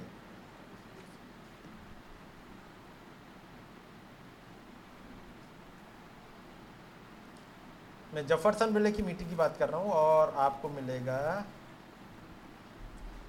Revelation chapter four. उन्होंने प्रचार कर दिया, आठ तारीख को उन्होंने चैप्टर फोर प्रचार किया पार्ट थ्री, और बारह तारीख को क्वेश्चन आंसर। उसके बाद पाँच मार्च को एक मीटिंग हुई है, beyond the curtain of time, समय के पर्दे के पार। उसके बाद अप्रैल में एक मीटिंग हुई है, द ईस्टर सील। उसके बाद अब आ रहे हैं सीधे जून में। बाकी समय पे है कहाँ? जून में ग्यारह जून को, अठारह जून को ये दो मीटिंग हुई है, Revelation chapter five part one part two, और उसके बाद बीच में ये मीटिंग आ गई है। और उसके बाद ये बीच में आपने देखा जेफरसन विले में ज्यादा मीटिंग हो नहीं रही। जेफरसन विले के लोग बात चर्च की नहीं कह रहे, चर्च के लोग वहां के लोकल तो है ही नहीं, वो तो बाहर से आते। आपने सुना होगा वो इतनी दूर से भाई आ रहे हैं, कोई सैकड़ों मीलों से सैकड़ों मील दूर से गाड़ी चलाते हुए आ रहे हैं, वहां जगह भर जाती है। जब मोहरे प्रचार कर रहे हैं वहां वहां के लोकल लोग है ही नहीं, वो बात कर रहे हैं।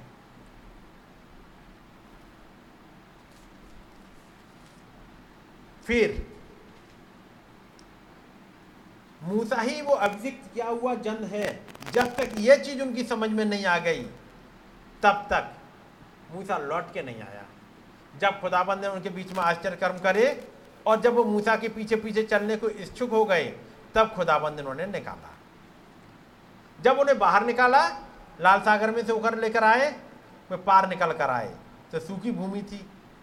वे अब जंगल में अपनी यात्रा पर थे, जिसका अर्थ है परखने का समय, परीक्षाओं का समय।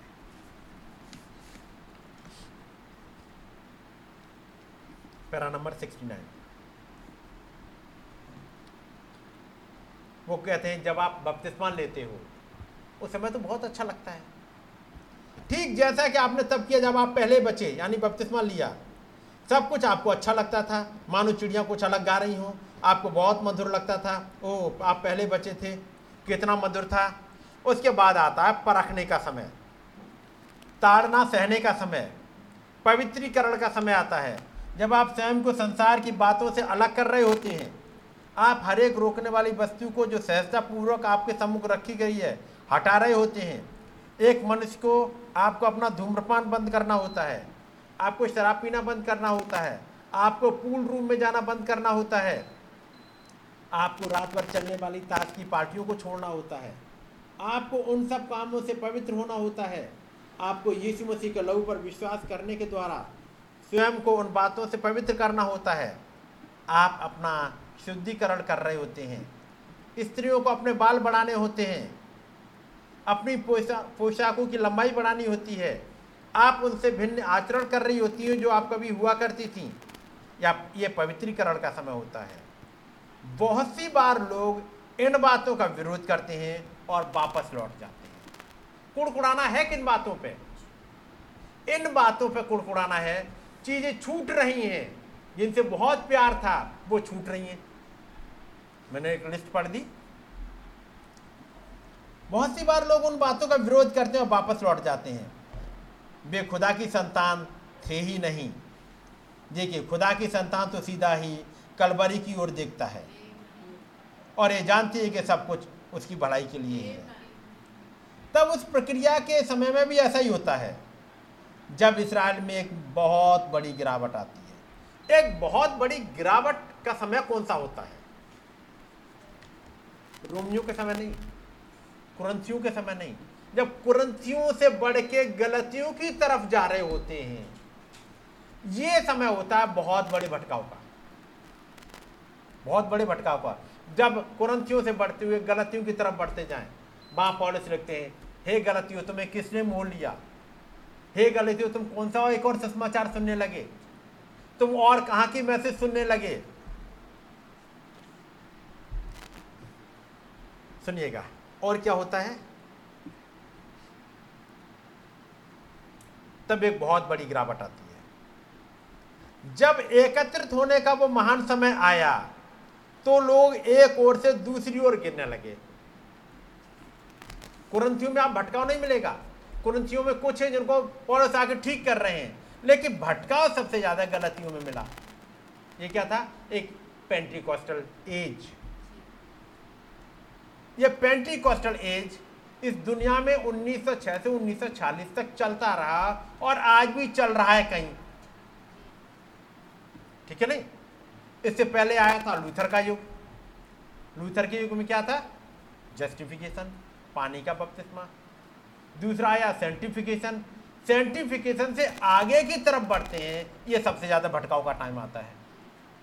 जैसे चर्च के साथ चलता है वैसे इंडिविजुअल की जिंदगी में आता है। इंसान को जब बपतिस्मा सिखाओ और ये चीजें सब सीख रहे हैं तब नहीं भटकते हैं, तब तो सब कुछ सीख रहे हैं, बात समझ रहे? तब तो सब कुछ सीखते हुए आगे बढ़ रहे हैं। उसके बाद जब सेंटिफिकेशन की तरफ बढ़ रहे हैं और चीजें सीख रहे हैं, अपनी जिंदगी में से तमाम चीजें निकाल रहे हैं, लेकिन एक लेवल पे आ गए जहां वो कुछ बन गए, जहां वो कुछ चीजें समझ में आने लगी। ये समय है भटकाव का। खतरनाक पीरियड वो होता है। जितने इस्राइली थे जब उन्हें मिस्र में से निकलना था, बीस लाख लोग निकल के आ गए थे। कोई भी नहीं छूटा वहां कि मिस्र में हम छूट जाए, मिस्र में नहीं छूटे। लाल समुद्र पार करने की बात आई, बीस लाख लोग निकल गए थे। एक भी समुद्र में नहीं डूबा, एक भी समुद्र को इस पार नहीं रह गया, एक को भी फिरौन उधर नहीं मार पाया। लेकिन जब जंगल में आगे बढ़ रहे हैं प्रॉमिस लैंड की तरफ, ये था भटकाव का टाइम। जब आपने बपतिस्मा लिया, जब आप सीख रहे थे मैसेज, ये भटकाव का टाइम नहीं होता। जब यीशु मसीह ने बारह को बुलाया, ये नहीं भटक रहे। फिर जब सत्तर की भीड़ आ गई तब भी नहीं। अब जब और एक लेवल गए, ये भटकाव था। यहाँ सत्तर लौट गए, भीड़ की भीड़ लौट गई। सुनेगा, जब एक महान इकट्ठे होने का समय आता है तो लोग एक ओर से दूसरी ओर गिरने लगे। कैसे गिर रहे हैं? तब वे अपनी बातों में यह कह रहे थे, अच्छा हम तो चाहते हम वापस मिस्र को लौट जाएं, कारण हमारे प्राण इस हल्की रोटी से उकता चुके हैं। ये पॉइंट कहां पे आ रहा है? लाल समुद्र पर नहीं। अब रोटी लाल समुद्र पर नहीं मिल रही, स्वर्गदूतों का भोजन लाल समुद्र के आगे आके मिल रहा है। हमारे प्राण इस हल्की रोटी से उकता चुके हैं। दूसरे शब्दों में, यदि अब मैं इसे ऐतिहासिक तौर पर इसे लूं, सुनिएगा, उन्होंने यही कहा था। क्या कहा था? अब इस आधुनिक दिन में इस प्रकार होगा। आज की डेट में अभी कैसे कहा जाएगा इसराइलियों के लिए? ओह, हर बुधवार रात्रि की सभा, हर बुधवार रात्रि की प्रार्थना सभा। हमारे समय में क्या कहा जाएगा? हर ट्यूसडे रात की सभा, हर थर्सडे रात की सभा, हर रविवार हर रविवार प्रातः फिर से गिरजे जाना होता है। और हम क्या सुनते हैं भाई? एक सी बात, प्रचारक खड़ा होता है, प्रचार करता है, गीत गाए जाते हैं, फिर से वही सब कुछ होता है। वही एक मैसेज कोई उठा लेता है। अब ट्यूसडे क्या होगा? बस वही, और नहीं जानता है। कितने दिन हो गए?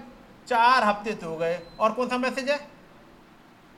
और नहीं जानता। ये उनको तो बताओ, हम बाल नहीं कटवाते, हम सिस्टर्स बाल नहीं कटवाती, हम भाई लोग बिल्कुल सही चलते हैं, हम बाल नहीं रंगते, हम ये करते। अब वही, और नहीं जानता, हम तो सब कुछ जान चुके हैं। यदि और नहीं जानता, ये सब कुछ जान गए होते, जिस दिन आप जान जाएंगे वो प्रचारक उसी दिन बंद कर देगा और अगले टॉपिक की तरफ चला जाएगा। चार हफ्ते से काट के हुए। वो एक स्त्री जो क्या नाम उसका, रफल जो है, राफ, राफ के साथ घूमती है एक, दूसरी मेथोडिस्ट स्त्री जो बस कपड़े गड़बड़ पहन लेती है, तीसरी, तीन स्त्रियां हैं, पेंटिकॉस्टल सुना होगा ना। ये प्रचार वहां करा जाए, चर्च में क्यों कर रहे हो चार हफ्ते से। और आप देखिएगा ये केवल बहनों के लिए ही नहीं है, वो स्त्री को लेकर के एक एग्जाम्पल लेके आए हैं। और आज के एंड टाइम मैसेज चर्च में देखो तो मैं कहूंगा नब्बे परसेंट लोग इन तीन स्त्रियों फंसे हैं। तीन स्त्रियों में नब्बे परसेंट लोग फंसे हैं। पहले वाले में बहुत कम फंसे मिलेंगे। ऐसा नहीं है एंड टाइम मैसेज में पहले वाले में नहीं फंसे हो कि वो राफ के संग घूमती फिरती है, उसमें भी फंसे हैं, दूसरे वाले में भी, तीसरी वाली पेंटीकॉस्टल में बहुत फंसे हैं। और पेंटीकॉस्टल को उन्होंने बहुत ज़्यादा भी एक्सप्लेन किया नहीं है। मेथोडिस्ट में तो बहुत रुके हैं, राफ जो राल्फ के साथ घूमती है उसके साथ बहुत रुके हैं, पेंटीकॉस्टल पर नहीं रुके हैं। लेकिन फिर उन्होंने, नबी ने गोला बनाया, गोला बनाया और गोले में बात कर रहे हैं वो सबसे अंदर वाले की। अब उस अंदर वाले की शिकल में पढ़ रहा हूं, सुनिएगा। अब क्या होगा, ओ हर बुधवार रात को प्रार्थना सभा, हर रविवार प्रातः फिर से गिरजे जाना होता है। हम क्या सुनते हैं, वही एक सी बात, प्रचारक खड़ा होता है और प्रचार करता है, गीत गाए जाते हैं, फिर से वही सब कुछ होता है। देखिए फिर तो आप ऐसा करके बस ड्यूटी निभा रहे हैं। क्या कर रहे हैं, एक ड्यूटी निभा रहे हैं, एक रूटीन पूरा कर रहे हैं। अगली लाइन सुनिएगा, आप उपासना करने वाले नहीं हैं। हुँ? एक उपासक तो वहां पर उपासना व आराधना करने के लिए जाता है। क्यों आता है, आज क्या और नया सीखेंगे, नहीं आता वो। आज कौन सा एक और नया भेद मिलेगा उसके लिए नहीं आता वो। क्यों आता है, उपासना करने के लिए। तो उपासक एक अंदर कुछ लेके आता है, बात समझ रहे। आप देखिएगा यदि आपको उपासक देखने हैं आप नॉन क्रिश्चियन में चले जाइएगा, मां दिख जाएंगे उपासक, जहां वो हाथ पैर रगड़ते हुए आएंगे। मां देखने को सुनने को कुछ नहीं मिलेगा, मां सुनने को होता भी कहां है, मां एक मूर्ति होगी, वो आएंगे लाइन लगाए हुए, हो सकता दो दो तीन तीन घंटों से लाइन लगाए हो, आए दर्शन कर लिए, कर लिए दर्शन कर लिए, क्या मिला, कुछ नहीं, बस दर्शन ही कर लिए। क्या उस उधर मूर्ति से कुछ कहा गया, नहीं, फिर हम तो दर्शन करने आए थे, दिल बहुत खुश हो गया। एक दर्शन करने से ही क्यों क्यों आ रहे हैं वो, एक थैंक्स कहने। और एक ऐसा महान खुदा जो सब कुछ देने को तैयार हो, उसके पास कैसे आए, ज्ञान लेने। सेंटेंस क्या है, आप उपासना करने वाले नहीं है। आप आए थर्सडे की मीटिंग में, आप आए ट्यूजडे की मीटिंग में, आप आए संडे की मीटिंग में, लेकिन चाहिए एक उपासक। ये नबी क्यों छोड़ के भाग रहा है बार बार। कुछ दिनों पहले चर्च में प्रचार किया है, जहां भेद की बात करो लोग बाहर निकल जाते हैं, जहां कोई उनसे कहो कि ये काम करना चाहिए लोग बाहर भाग जाते हैं, सुनना नहीं चाहते। लेकिन तब भी है कुछ रोके रहते हैं जिसकी वजह से नबी आ रहे हैं। एक उपासक तो वहां पर उपासना व आराधना करने के लिए आता है, और जब उपासक आराधना करने के लिए आता है तो आराधना तब नहीं स्टार्ट होती जब यहां पर सॉन्ग लीडर खड़ा हो जाए और कोई गाना गाए। उसकी उपासना तब स्टार्ट हो जाती है, वो घर से ही एक उपासना में जाता है लेकर के, और वहां पहुंचते ही सिर झुकाता है, सिर झुकाती है और उस खुदाबंद को थैंक यू कहते हैं, खुदाबंद आपने में हमारे साथ हमारे कोई फोटो आपने खिंचवाई, खुदाबंद आपने हमारे लिए ये किया। एक उपासक तो वहां पर उपासना व आराधना करने के लिए जाता है। और क्यों जाता है? स्वयं को अपने खुदा के सम्मुख प्रकट करने के लिए जाता है। प्रभु हम आ गए हैं आपकी वर्शिप करने, कुछ पाने नहीं, देने। जब कुछ लेने के लिए आप जा रहे होते हो, यही गड़बड़ होती है। एक उपासक उपासना करने के लिए जाता है, तुम्हें वहां क्या मिलेगा? बस अपने प्रभु के दर्शन, और कुछ और कुछ क्या हमें जरूरत ही नहीं है। हम तो बस उसका चेहरा निहार लें। यही तो दाऊद ने कहा था, मैं बस उसका चेहरा निहारता रहूं। जब नबी एक एग्जाम्पल देते हैं, उसका मैं नाम भूल रहा हूं, जब वो वहां पहुंचा है पर्दे को इस पार, और जब उसे कहा जाता है तुम चलो तुम्हारे लिए स्वर्ग रखा गया, उनका नहीं, मुझे उसका चेहरा बस निहारने दो, मैं हजारों साल तक उसका चेहरा निहारना चाहता हूं। वो स्वर्ग तुम्हारे लिए रखा, स्वर्ग नहीं, मैं तो बस उसका चेहरा निहारने आया हूं जिसने मुझे जीवन दिया है। आपके अंदर क्या आती है सोच? हमारे अंदर क्या सोच लेके आप आते हो? उसका चेहरा निहारने या कुछ और पाने? कुछ और ज्ञान की बातें मिल जाएंगी, कुछ और सीख जाएंगे। सीख तो सब कुछ जाओगे, यदि उसका चेहरा देख लिया ना, बस।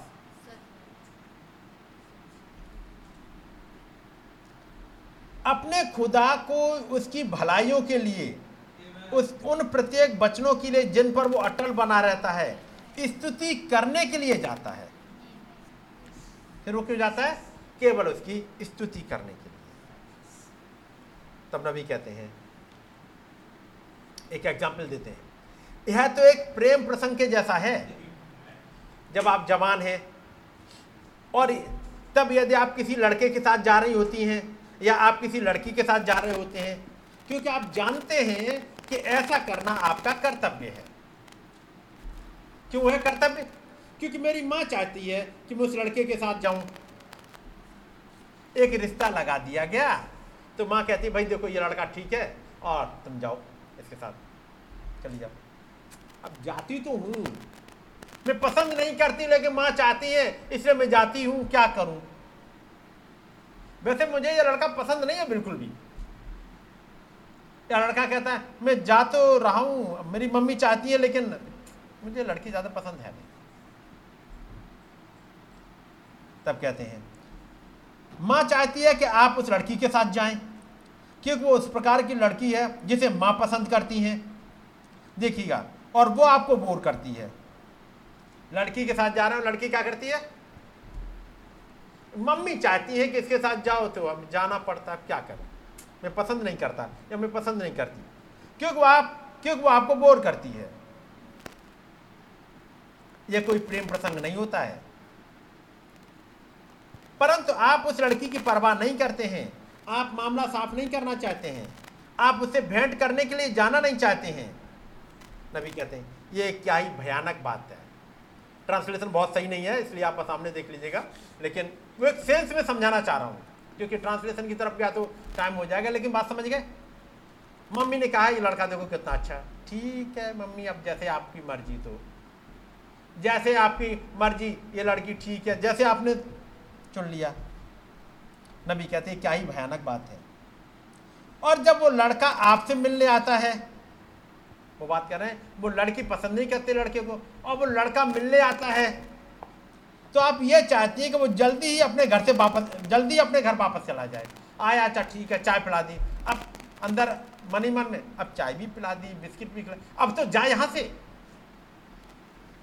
बात समझ रहे? सेंटर सुनिएगा। ठीक इसी प्रकार से तब होता है जब आप इस प्रकार की बातें करते हैं। क्यों वो इतनी अधिक देर तक प्रचार करता रहता है? प्रचारक आगे खड़ा हुआ, अब वो वचन बताता जा रहा है। अब बार बार घड़ी भी देखते हैं, दो घंटे तो हो गए, तीन घंटे हो गए, जल्दी जाए, क्योंकि उससे लगाव के साथ नहीं आए। बात समझ रहे? अब आप सोचो अंदर क्या है, क्या चल रहा होता है। ये बताएगा कि वचन सोल में उतरा है, आप उसे पसंद करते हो या एक ड्यूटी निभाने आ रहे हो। आ, दो घंटे हो गए, आज बहुत लंबी मीटिंग खींचे ही जा रहे हैं। ये खींचे जा रहे हैं, मतलब क्या मीटिंग आपको बोर क्यों कर रही है? बात समझ रहे हैं? नबी का एग्जाम्पल समझ रहे हैं? ये मीटिंग आपको बोर क्यों कर रही है? जबकि जो प्रचारक खड़ा हुआ है आपके उस प्रेमी की तारीफें कर रहा है, उसकी अच्छाइयां बता रहा है, उसकी खूबियां बता रहा है, कितना महान खुदाबंद है, आपके लिए उद्धार लेके आया, आपके लिए चंगाइयां लेके आया, सब कुछ लेके आया, उसी की तारीफ कर रहा है, और आपको बोरियत क्यों आ रही है? मेरी बात समझ रहे हैं? नबी कहना क्या चाह रहे हैं?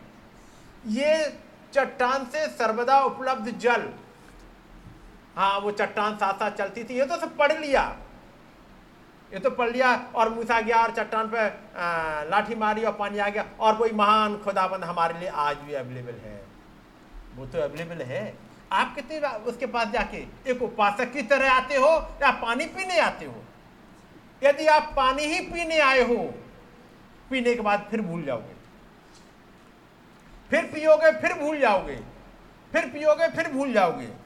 अब वापस आते हैं भजन संहिता एक सौ छः उसकी छठी और सातवीं आयत पड़ेगा भाई।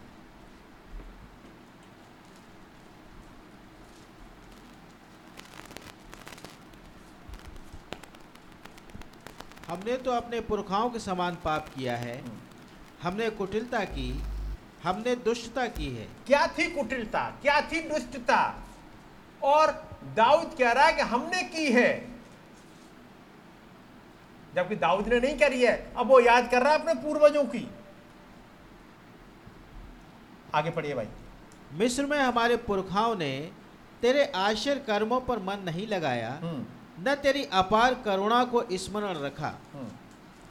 उन्होंने समुद्र के किनारे अर्थात लाल समुद्र के किनारे बलवा किया, तो भी उसने अपने नाम के निमित्त उनका उद्धार किया। तो भी उसने तो उद्धार कर दिया। नौवीं आयत। तब उसने लाल समुद्र को घुड़का और वो सूख गया। उसने लाल समुद्र को घुड़का और वो निकाल के लेके गया, उसने शत्रु के हाथ से छुड़ाया। तेरहवीं आयत। परंतु वे झट उसके कामों को भूल गए। लेकिन फिर से भूल गए, वो एक्चुअली कुछ पाने की लालसा में रहते थे। हाजरा का यही कैरेक्टर है। सारा ने उसे एक पोजीशन दी, जैसी पोजीशन मिली मैं क्या किसी से कम हूं, मुझे इसलिए दे दी पोजीशन, इनके तो बच्चे होते नहीं है। वो नहीं समझी कि सारा ने क्या किया था। खुदाबंद ने टोका, वापस जा, उसकी अधीनता में रह। चेतावनी मिली, चेतावनी, मीटिंग आया करो, मीटिंग आना जरूरी होता है। ठीक है, आए मीटिंग में, कुछ सुने, फिर बहुत देर हो जाती है मीटिंग में, देर हो जाती है इसलिए आओ ही नहीं, गायब हो गए। बात समझ रहे ना? क्या करें, मैसेज पढ़ने बैठते हैं ना, समझ में नहीं आता है। ये बता देगा आप उपासक होगे, आप इसके पास भागोगे, है नहीं? भागोगे। और तब पूछा जाए संडे से लेके आज थर्सडे हो गया, इन तीन दिन में कितने इसके पास भागे, कितने मैसेज पढ़ लिए? आप अपने से पूछेगा, मैं नहीं पूछ रहा, आप अपने से पूछेगा आप कितना इसके पास भागे, इस यहोवा जारे के पास कितना भागे, इस बच्चन के पास जो जीवन देने वाला कितना भागे। और यदि मंडे ट्यूसडे नहीं भागे, वेडनेसडे नहीं भागे, तो थर्सडे को आके रूटीन पूरा कर रहे हो, आप उपासक नहीं हो। इसे जब सॉन्ग लीडर आकर के प्रेयर स्टार्ट करे और गाना गाए, अंदर से कुछ नहीं निकलेगा। बात समझ रहे? क्यों नहीं निकल रहा? क्योंकि उपासना के लिए नहीं आए। एक रियल उपासक बन जाइएगा, एक रियल उपासक बनिएगा, चीजें बदल जाएंगी। जैसे नबी ने समझाया उस लड़के के लिए या लड़के के लिए, अब पसंद नहीं है लेकिन जाना होता है। अब मीटिंग के लिए क्या करें, अब आज फिर दो घंटे जाएंगे मीटिंग के लिए, मेरा ये ऑफिस का काम रह जाएगा, फिर घर पर खाना लेट हो जाएगा, कल होमवर्क फिर छूट गया, फिर मीटिंग। ये मैं एग्जाम्पल नबी के आप सुनिएगा, पढ़िएगा गहराई से, या इसके पास कितना भागे, ये पूछो। क्या मंडे को इसके पास गए थे? ट्यूजडे को गए थे इसके पास? आप यहीं पे पूछेंगे। मीटिंग के अलावा घर पे बाइबल तक नहीं खुलती होगी, पूछेगा अपने हृदय की गहराई से। या मीटिंग के अलावा मैसेज नहीं खुलते हैं, क्योंकि यदि मीटिंग के अलावा बाइबल खुली होगी या मैसेज खुले होंगे, दरवाजे से घुसते ही आपका एटीट्यूड बता देगा। चाहे प्रचारक खड़ा हो और चाहे सॉन्ग लीडर खड़ा हो, वो चेहरे देख कर बताएगा आपने पिछले हफ्ते पढ़ा क्या है या आप कल क्या पढ़ के आए हो। बात समझ रहे? अपने आप चेहरे अपने आप बता रहे होते हैं। आप वहां से घुस रहे होते हैं, यहाँ कोई खड़ा हो, देखता जाएगा। एक आप प्यार के वशीभूत होके आए हो या एक रूटीन। मैं ये पढ़ना चाह रहा हूं आपके सामने, ताकि हम और आप एक समझे, एक उपासक बनना है।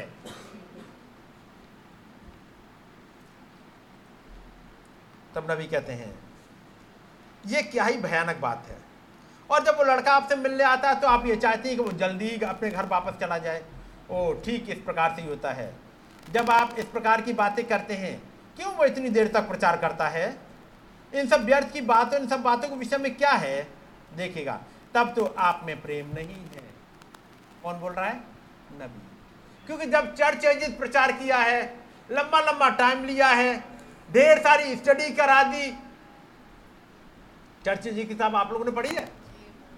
निरी हिस्ट्री पढ़वा दी उन्होंने, पूरे रोमन कैथोलिक चर्च का इतिहास पढ़वा दिया, इसमें सबका नाम, इसका नाम, इसका। इससे हमें क्या लेना देना? यदि लेना देना नहीं हो तो नबी क्यों प्रचार कर रहा है, क्यों याद दिलवा रहा है उन चीजों को? यदि याद रहेंगी। अब जैसे पूछा था हबीला, हबीला कहाँ है? होगी कहीं हबीला। क्या आप लोगों को नाम नहीं पता होने चाहिए उन चार नदियों के? सबको पता है। पहली हबीला, दूसरी जी जोर से किप्सन, दूसरी भाई कोई और बताओ, तीसरी और दूसरी नदी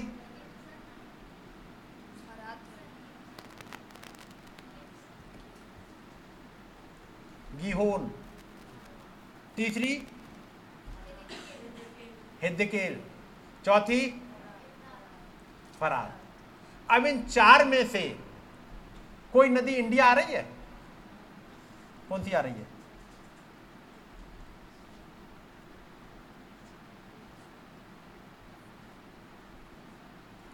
ये चार नदियां हैं। मैप में उठाओगे एक नदी है, जैसे नदी नील नदी कहते हैं, एक को फरात नदी कहते हैं, है ना, और एक को हिद्दकेल कहते हैं जो सीरिया वगैरह की, असूरिया की तरफ से होके गुजरती है।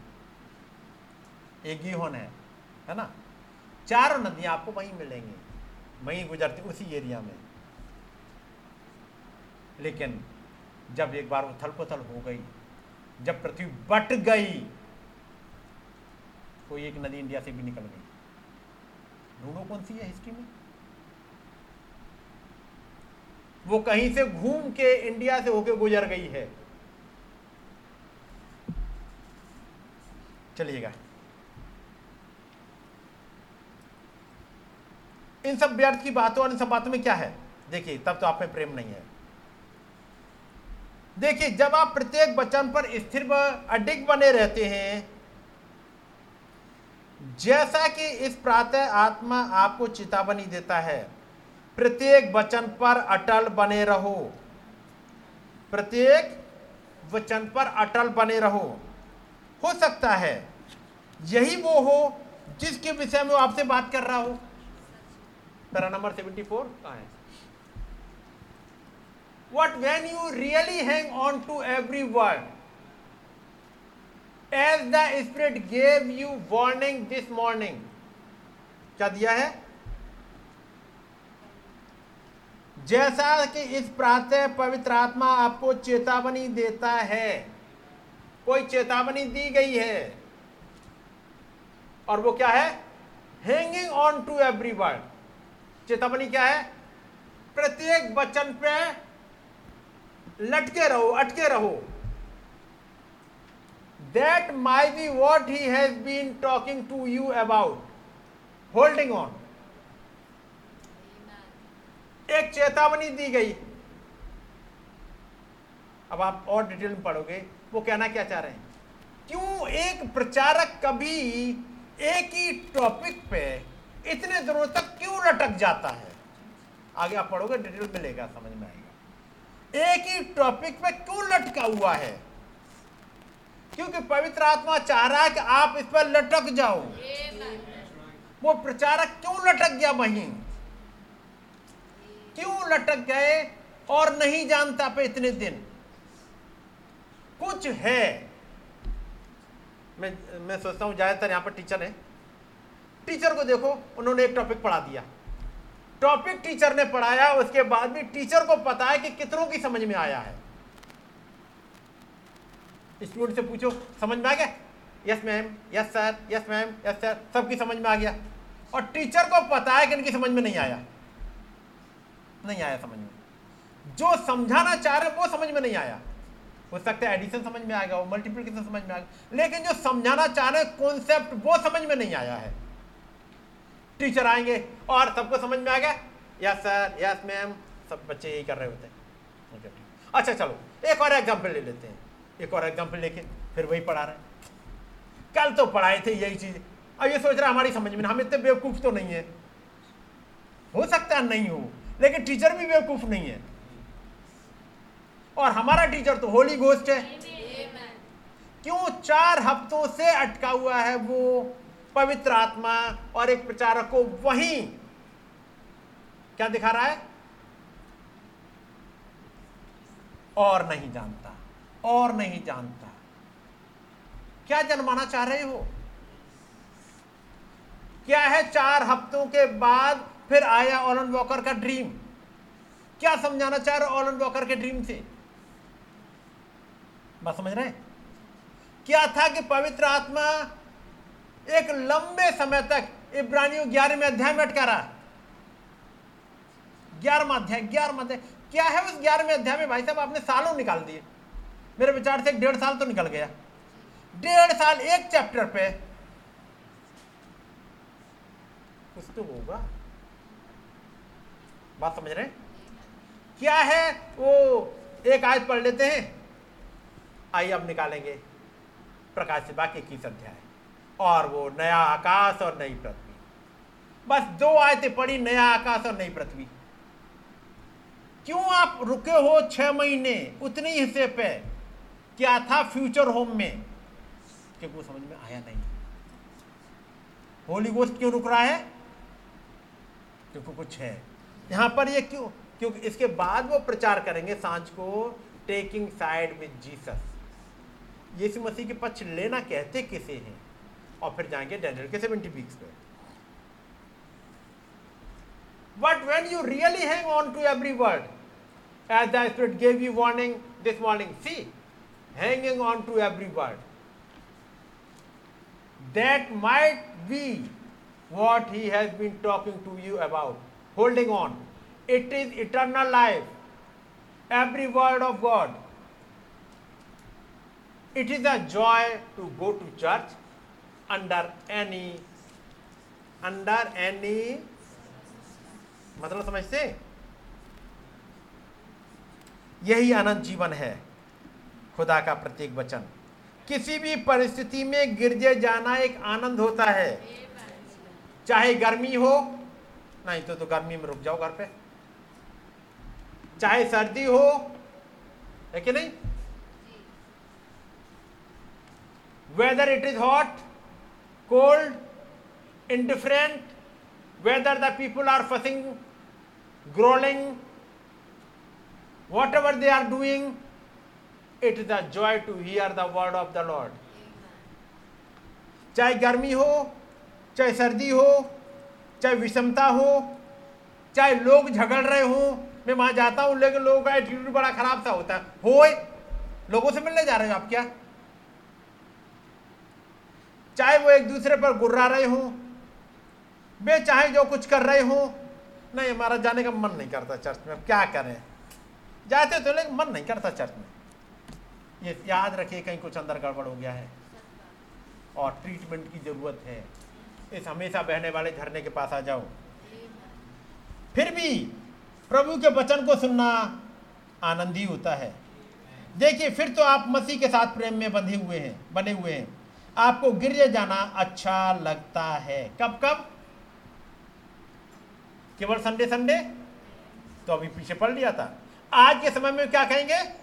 मैंने आपके लिए पढ़ दिया, अब क्या करें? आपस में बातचीत हो रही। अच्छा प्रिय, आज फिर से रविवार की सुबह है। मैं सोचता हूँ कि हमें बच्चों को नहलाना है और वहाँ नीचे जाना है। ओ, ये क्या ही नीरसता है। अब बताओ, आज सोचा था कि बच्चों को नहला देते, आज सोचा कि पूरे घर के कपड़े हैं, आज वॉशिंग मशीन लगा देते, धूप भी अच्छी निकली है तो आज कपड़े सारे सूख भी जाएंगे। बाकी मंडे टू सैटरडे तो वैसे ही टाइम नहीं मिलता, ड्यूटीज ड्यूटीज ड्यूटीज। संडे को थोड़ा मिला, सुबह सुबह मशीन लगा दें और इसके बाद सुबह को नहीं सांझ को मीटिंग में चले जाएंगे, सांझ को नहीं सुबह को चले जाएंगे, थोड़ा घर का भी काम करे जाएं। ये बताता है कि अंदर क्या है। क्या है ये? सर्वदा बहने वाला जल। देखिए, फिर तो आप में प्रेम नहीं है, परंतु यदि आप सचमुच में प्रेम में हैं तो आप रविवार की सुबह आने तक प्रतीक्षा नहीं कर सकते हैं, क्योंकि आपको तो बस उनके साथ वहाँ नीचे जाना होता है। और हम आते हैं, खुदा के लोग आपको बोर नहीं करते हैं। समझ गए? खुदा के लोग आपको बोर नहीं करते हैं। कई एक बार चर्च पहुँचते पहुँचते देरी होती है, अक्सर देर हो जाती है। किसी को पूछो देर क्यों हो जाती है?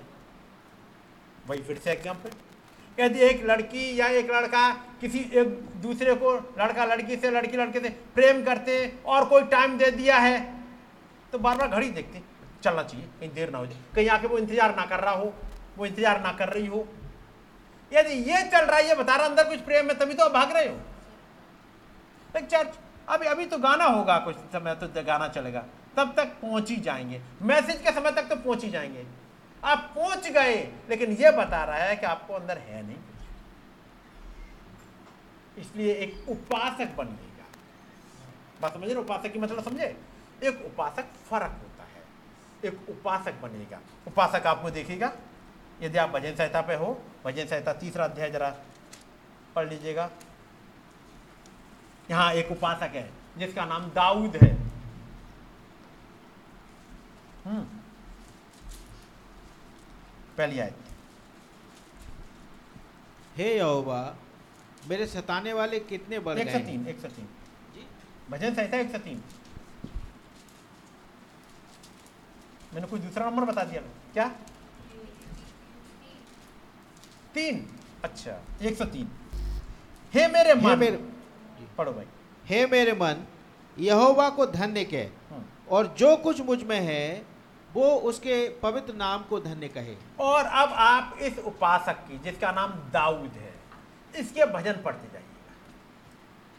हर चीज के लिए धन्यवाद देता जाना जा रहा। और जैसे बड़ा प्यारा गाना स्टार्टिंग में गवाया था, है नहीं? स्टार्टिंग में कौन सा गाना गाया था? कुछ कमती ना मुझको होगी। कौन गा रहा है? एक उपासक जिसका नाम दाऊद है। वो कह रहा मुझे कुछ कमी है ही नहीं। दाऊद कुछ चाहिए? कह रहा क्या चाहिए? क्या मैं तो बस उसका चेहरा निहारने जा रहा हूँ, कुछ चाहिए नहीं। नहीं, कुछ कमती है ही नहीं। वो मेरा शेफर्ड है, वो मेरा उद्धार करता है, वो मेरा बचाने वाला है, मैं तो बस एक उपासक ठहरा। कहाँ पे कर रहा हूँ उपासना? जंगल में मिल जाए, जंगल में करता रहूँगा। वहाँ आराधनालय में जाने का मौका मिल जाए, वहाँ करूँगा। ये उपासक है। अब उसे पढ़िएगा, मैं पढ़वाऊंगा नहीं, लेकिन बस एक बताइए, ये उपासक है। ये दाऊद के पूरे भजनों को गौर से पढ़िएगा।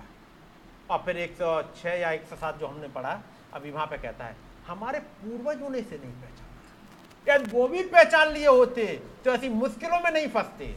मुश्किलों में क्यों फंस रहे हैं? पानी क्यों बार बार सूख जाता है? जीवन की नदी बार बार सूख जाती है और अंदर से कुड़कुड़ाहट कुड़कुड़ाहट कुड़कुड़ाहट।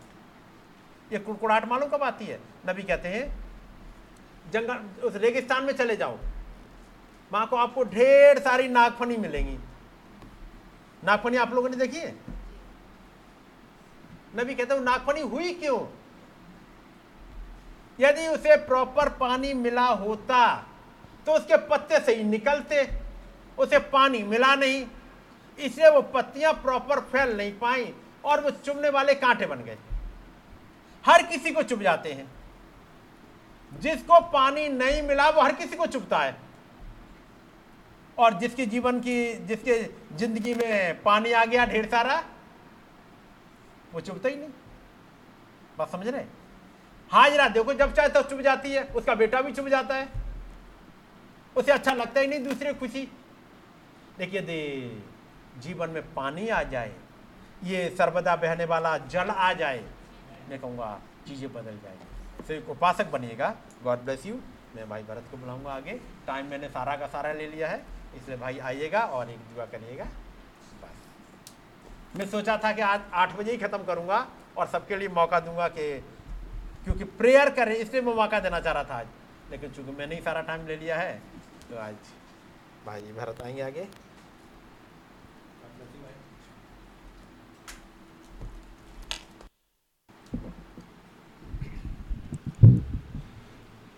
कितने लोग खुश हैं?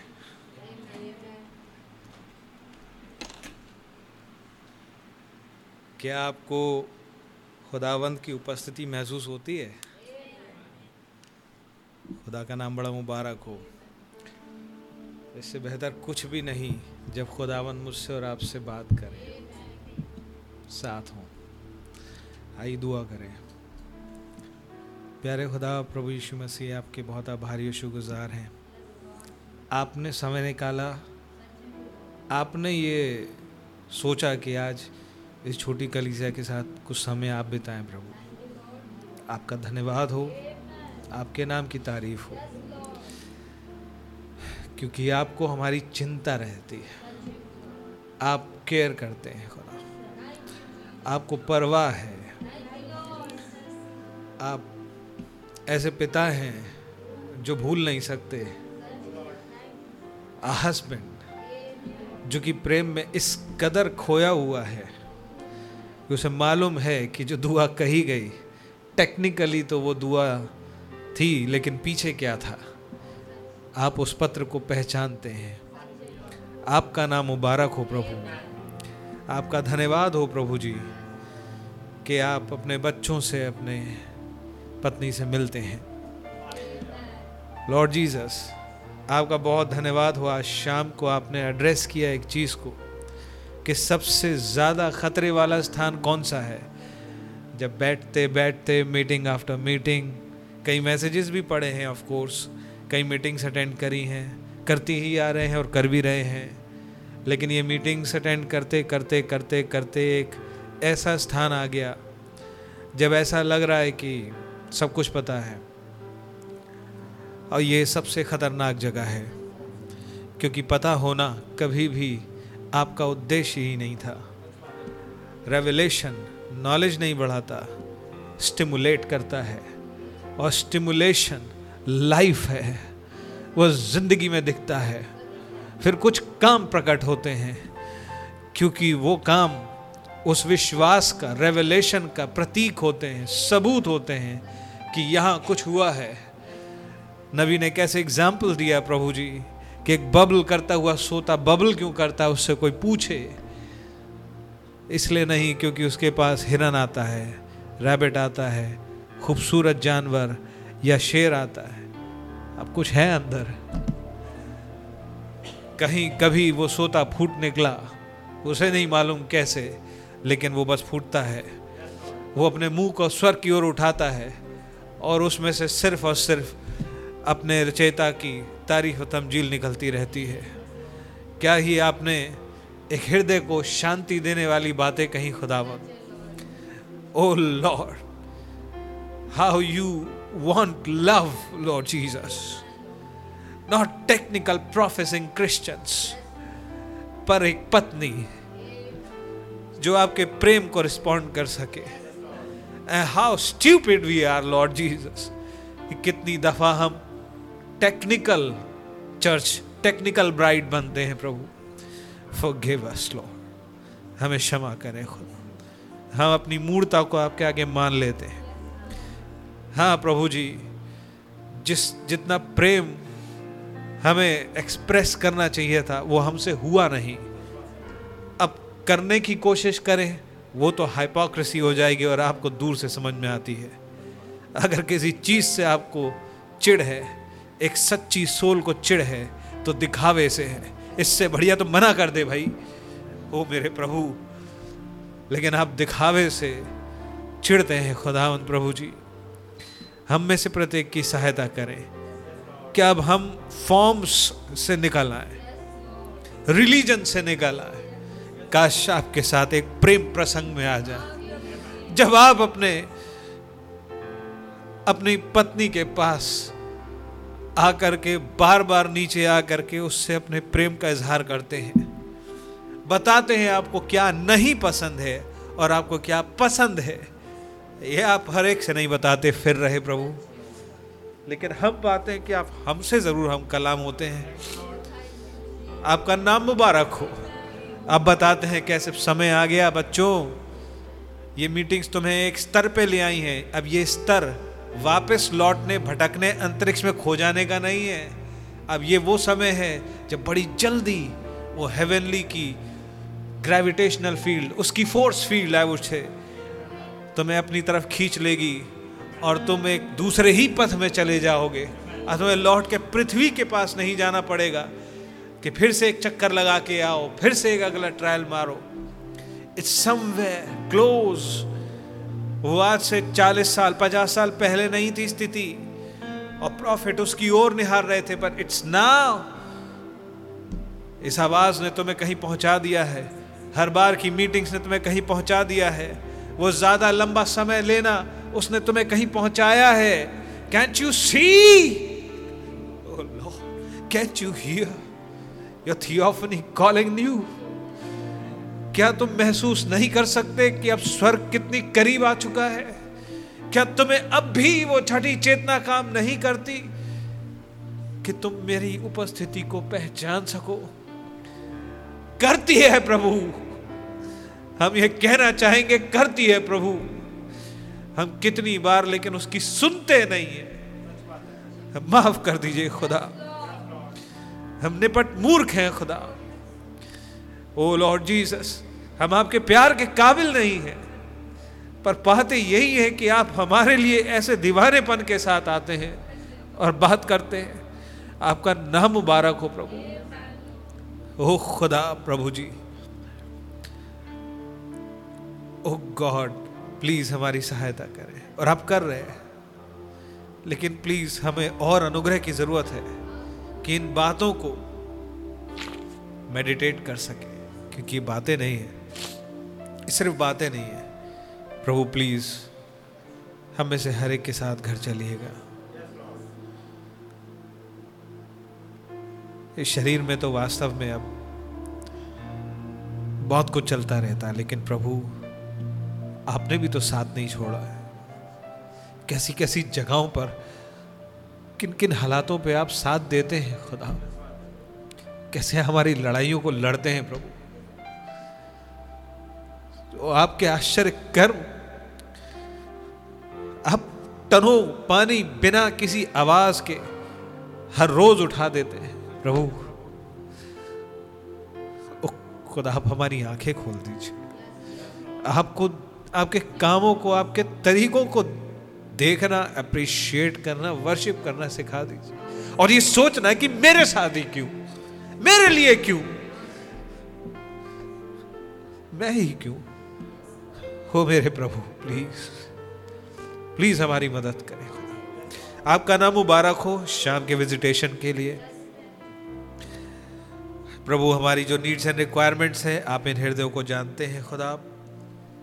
प्लीज़ अपने ही तरीके से, अपने भंडारों से खुदावंद पूरी करें, ऐसी दुआ है जो दुआ करना चाहते थे, आपके आगे कुछ रिक्वेस्ट लाना चाहते थे पर मौका नहीं मिल सका, प्लीज़ आप उन हृदय के पुकारों को सुन लीजिएगा। प्रभु जी, जो ज़रूरतें हैं हमसे बेहतर आपको पता है, ये आपका वचन कहता है खुदा, लेकिन हमें खुदावन एक डिज़ायर है कि किस तरीके से बस आपके चेहरे से निगाह ना हटे, आपकी प्रेजेंस के प्रति संवेदनाहीन ना हो जाए खुदा, कभी भी बस हमारी सहायता कीजिएगा। भैया को बड़ा ब्लेस कीजिएगा, इस छोटी सी कलीसिया में अपने प्रेम को डेल दीजिएगा खुदा, सारे कन्फ्यूजन्स को, मिसअंडरस्टैंडिंग्स को और ऑल नॉनसेंस दूर कर दीजिए खुदा। फिर से एक एक सरगर्मी उड़ेल दीजिए खुदा। आपका ही नाम मुबारक हो, आपको ही सारा आदर मिले। प्रभु यीशु मसीह के नाम में मांगते हैं और धन्यवाद की भेंट को भी चढ़ाते हैं। आमीन। ऐ हमारे बाप, आप जो आसमान में हैं, आपका नाम पाक माना जाए, आपकी बादशाही आए, आपकी मर्जी जैसे आसमान में पूरी होती है इस ज़मीन पर भी। हमारे रोज़ की रोटी आज हमें बख्श दे, जिस तरह अपने स्वारों को माफ़ करते हैं, मासूमा फरमा, हमें आजमाइश ना पड़ने दे बल्कि बुराई से बचा, कि बादशाही उधर चला हमेशा। आमीन।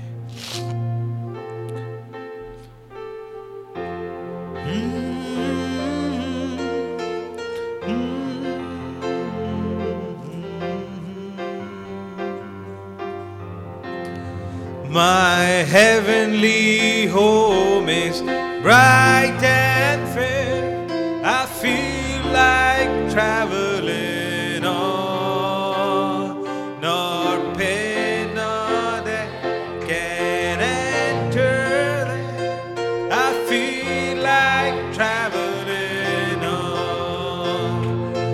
I feel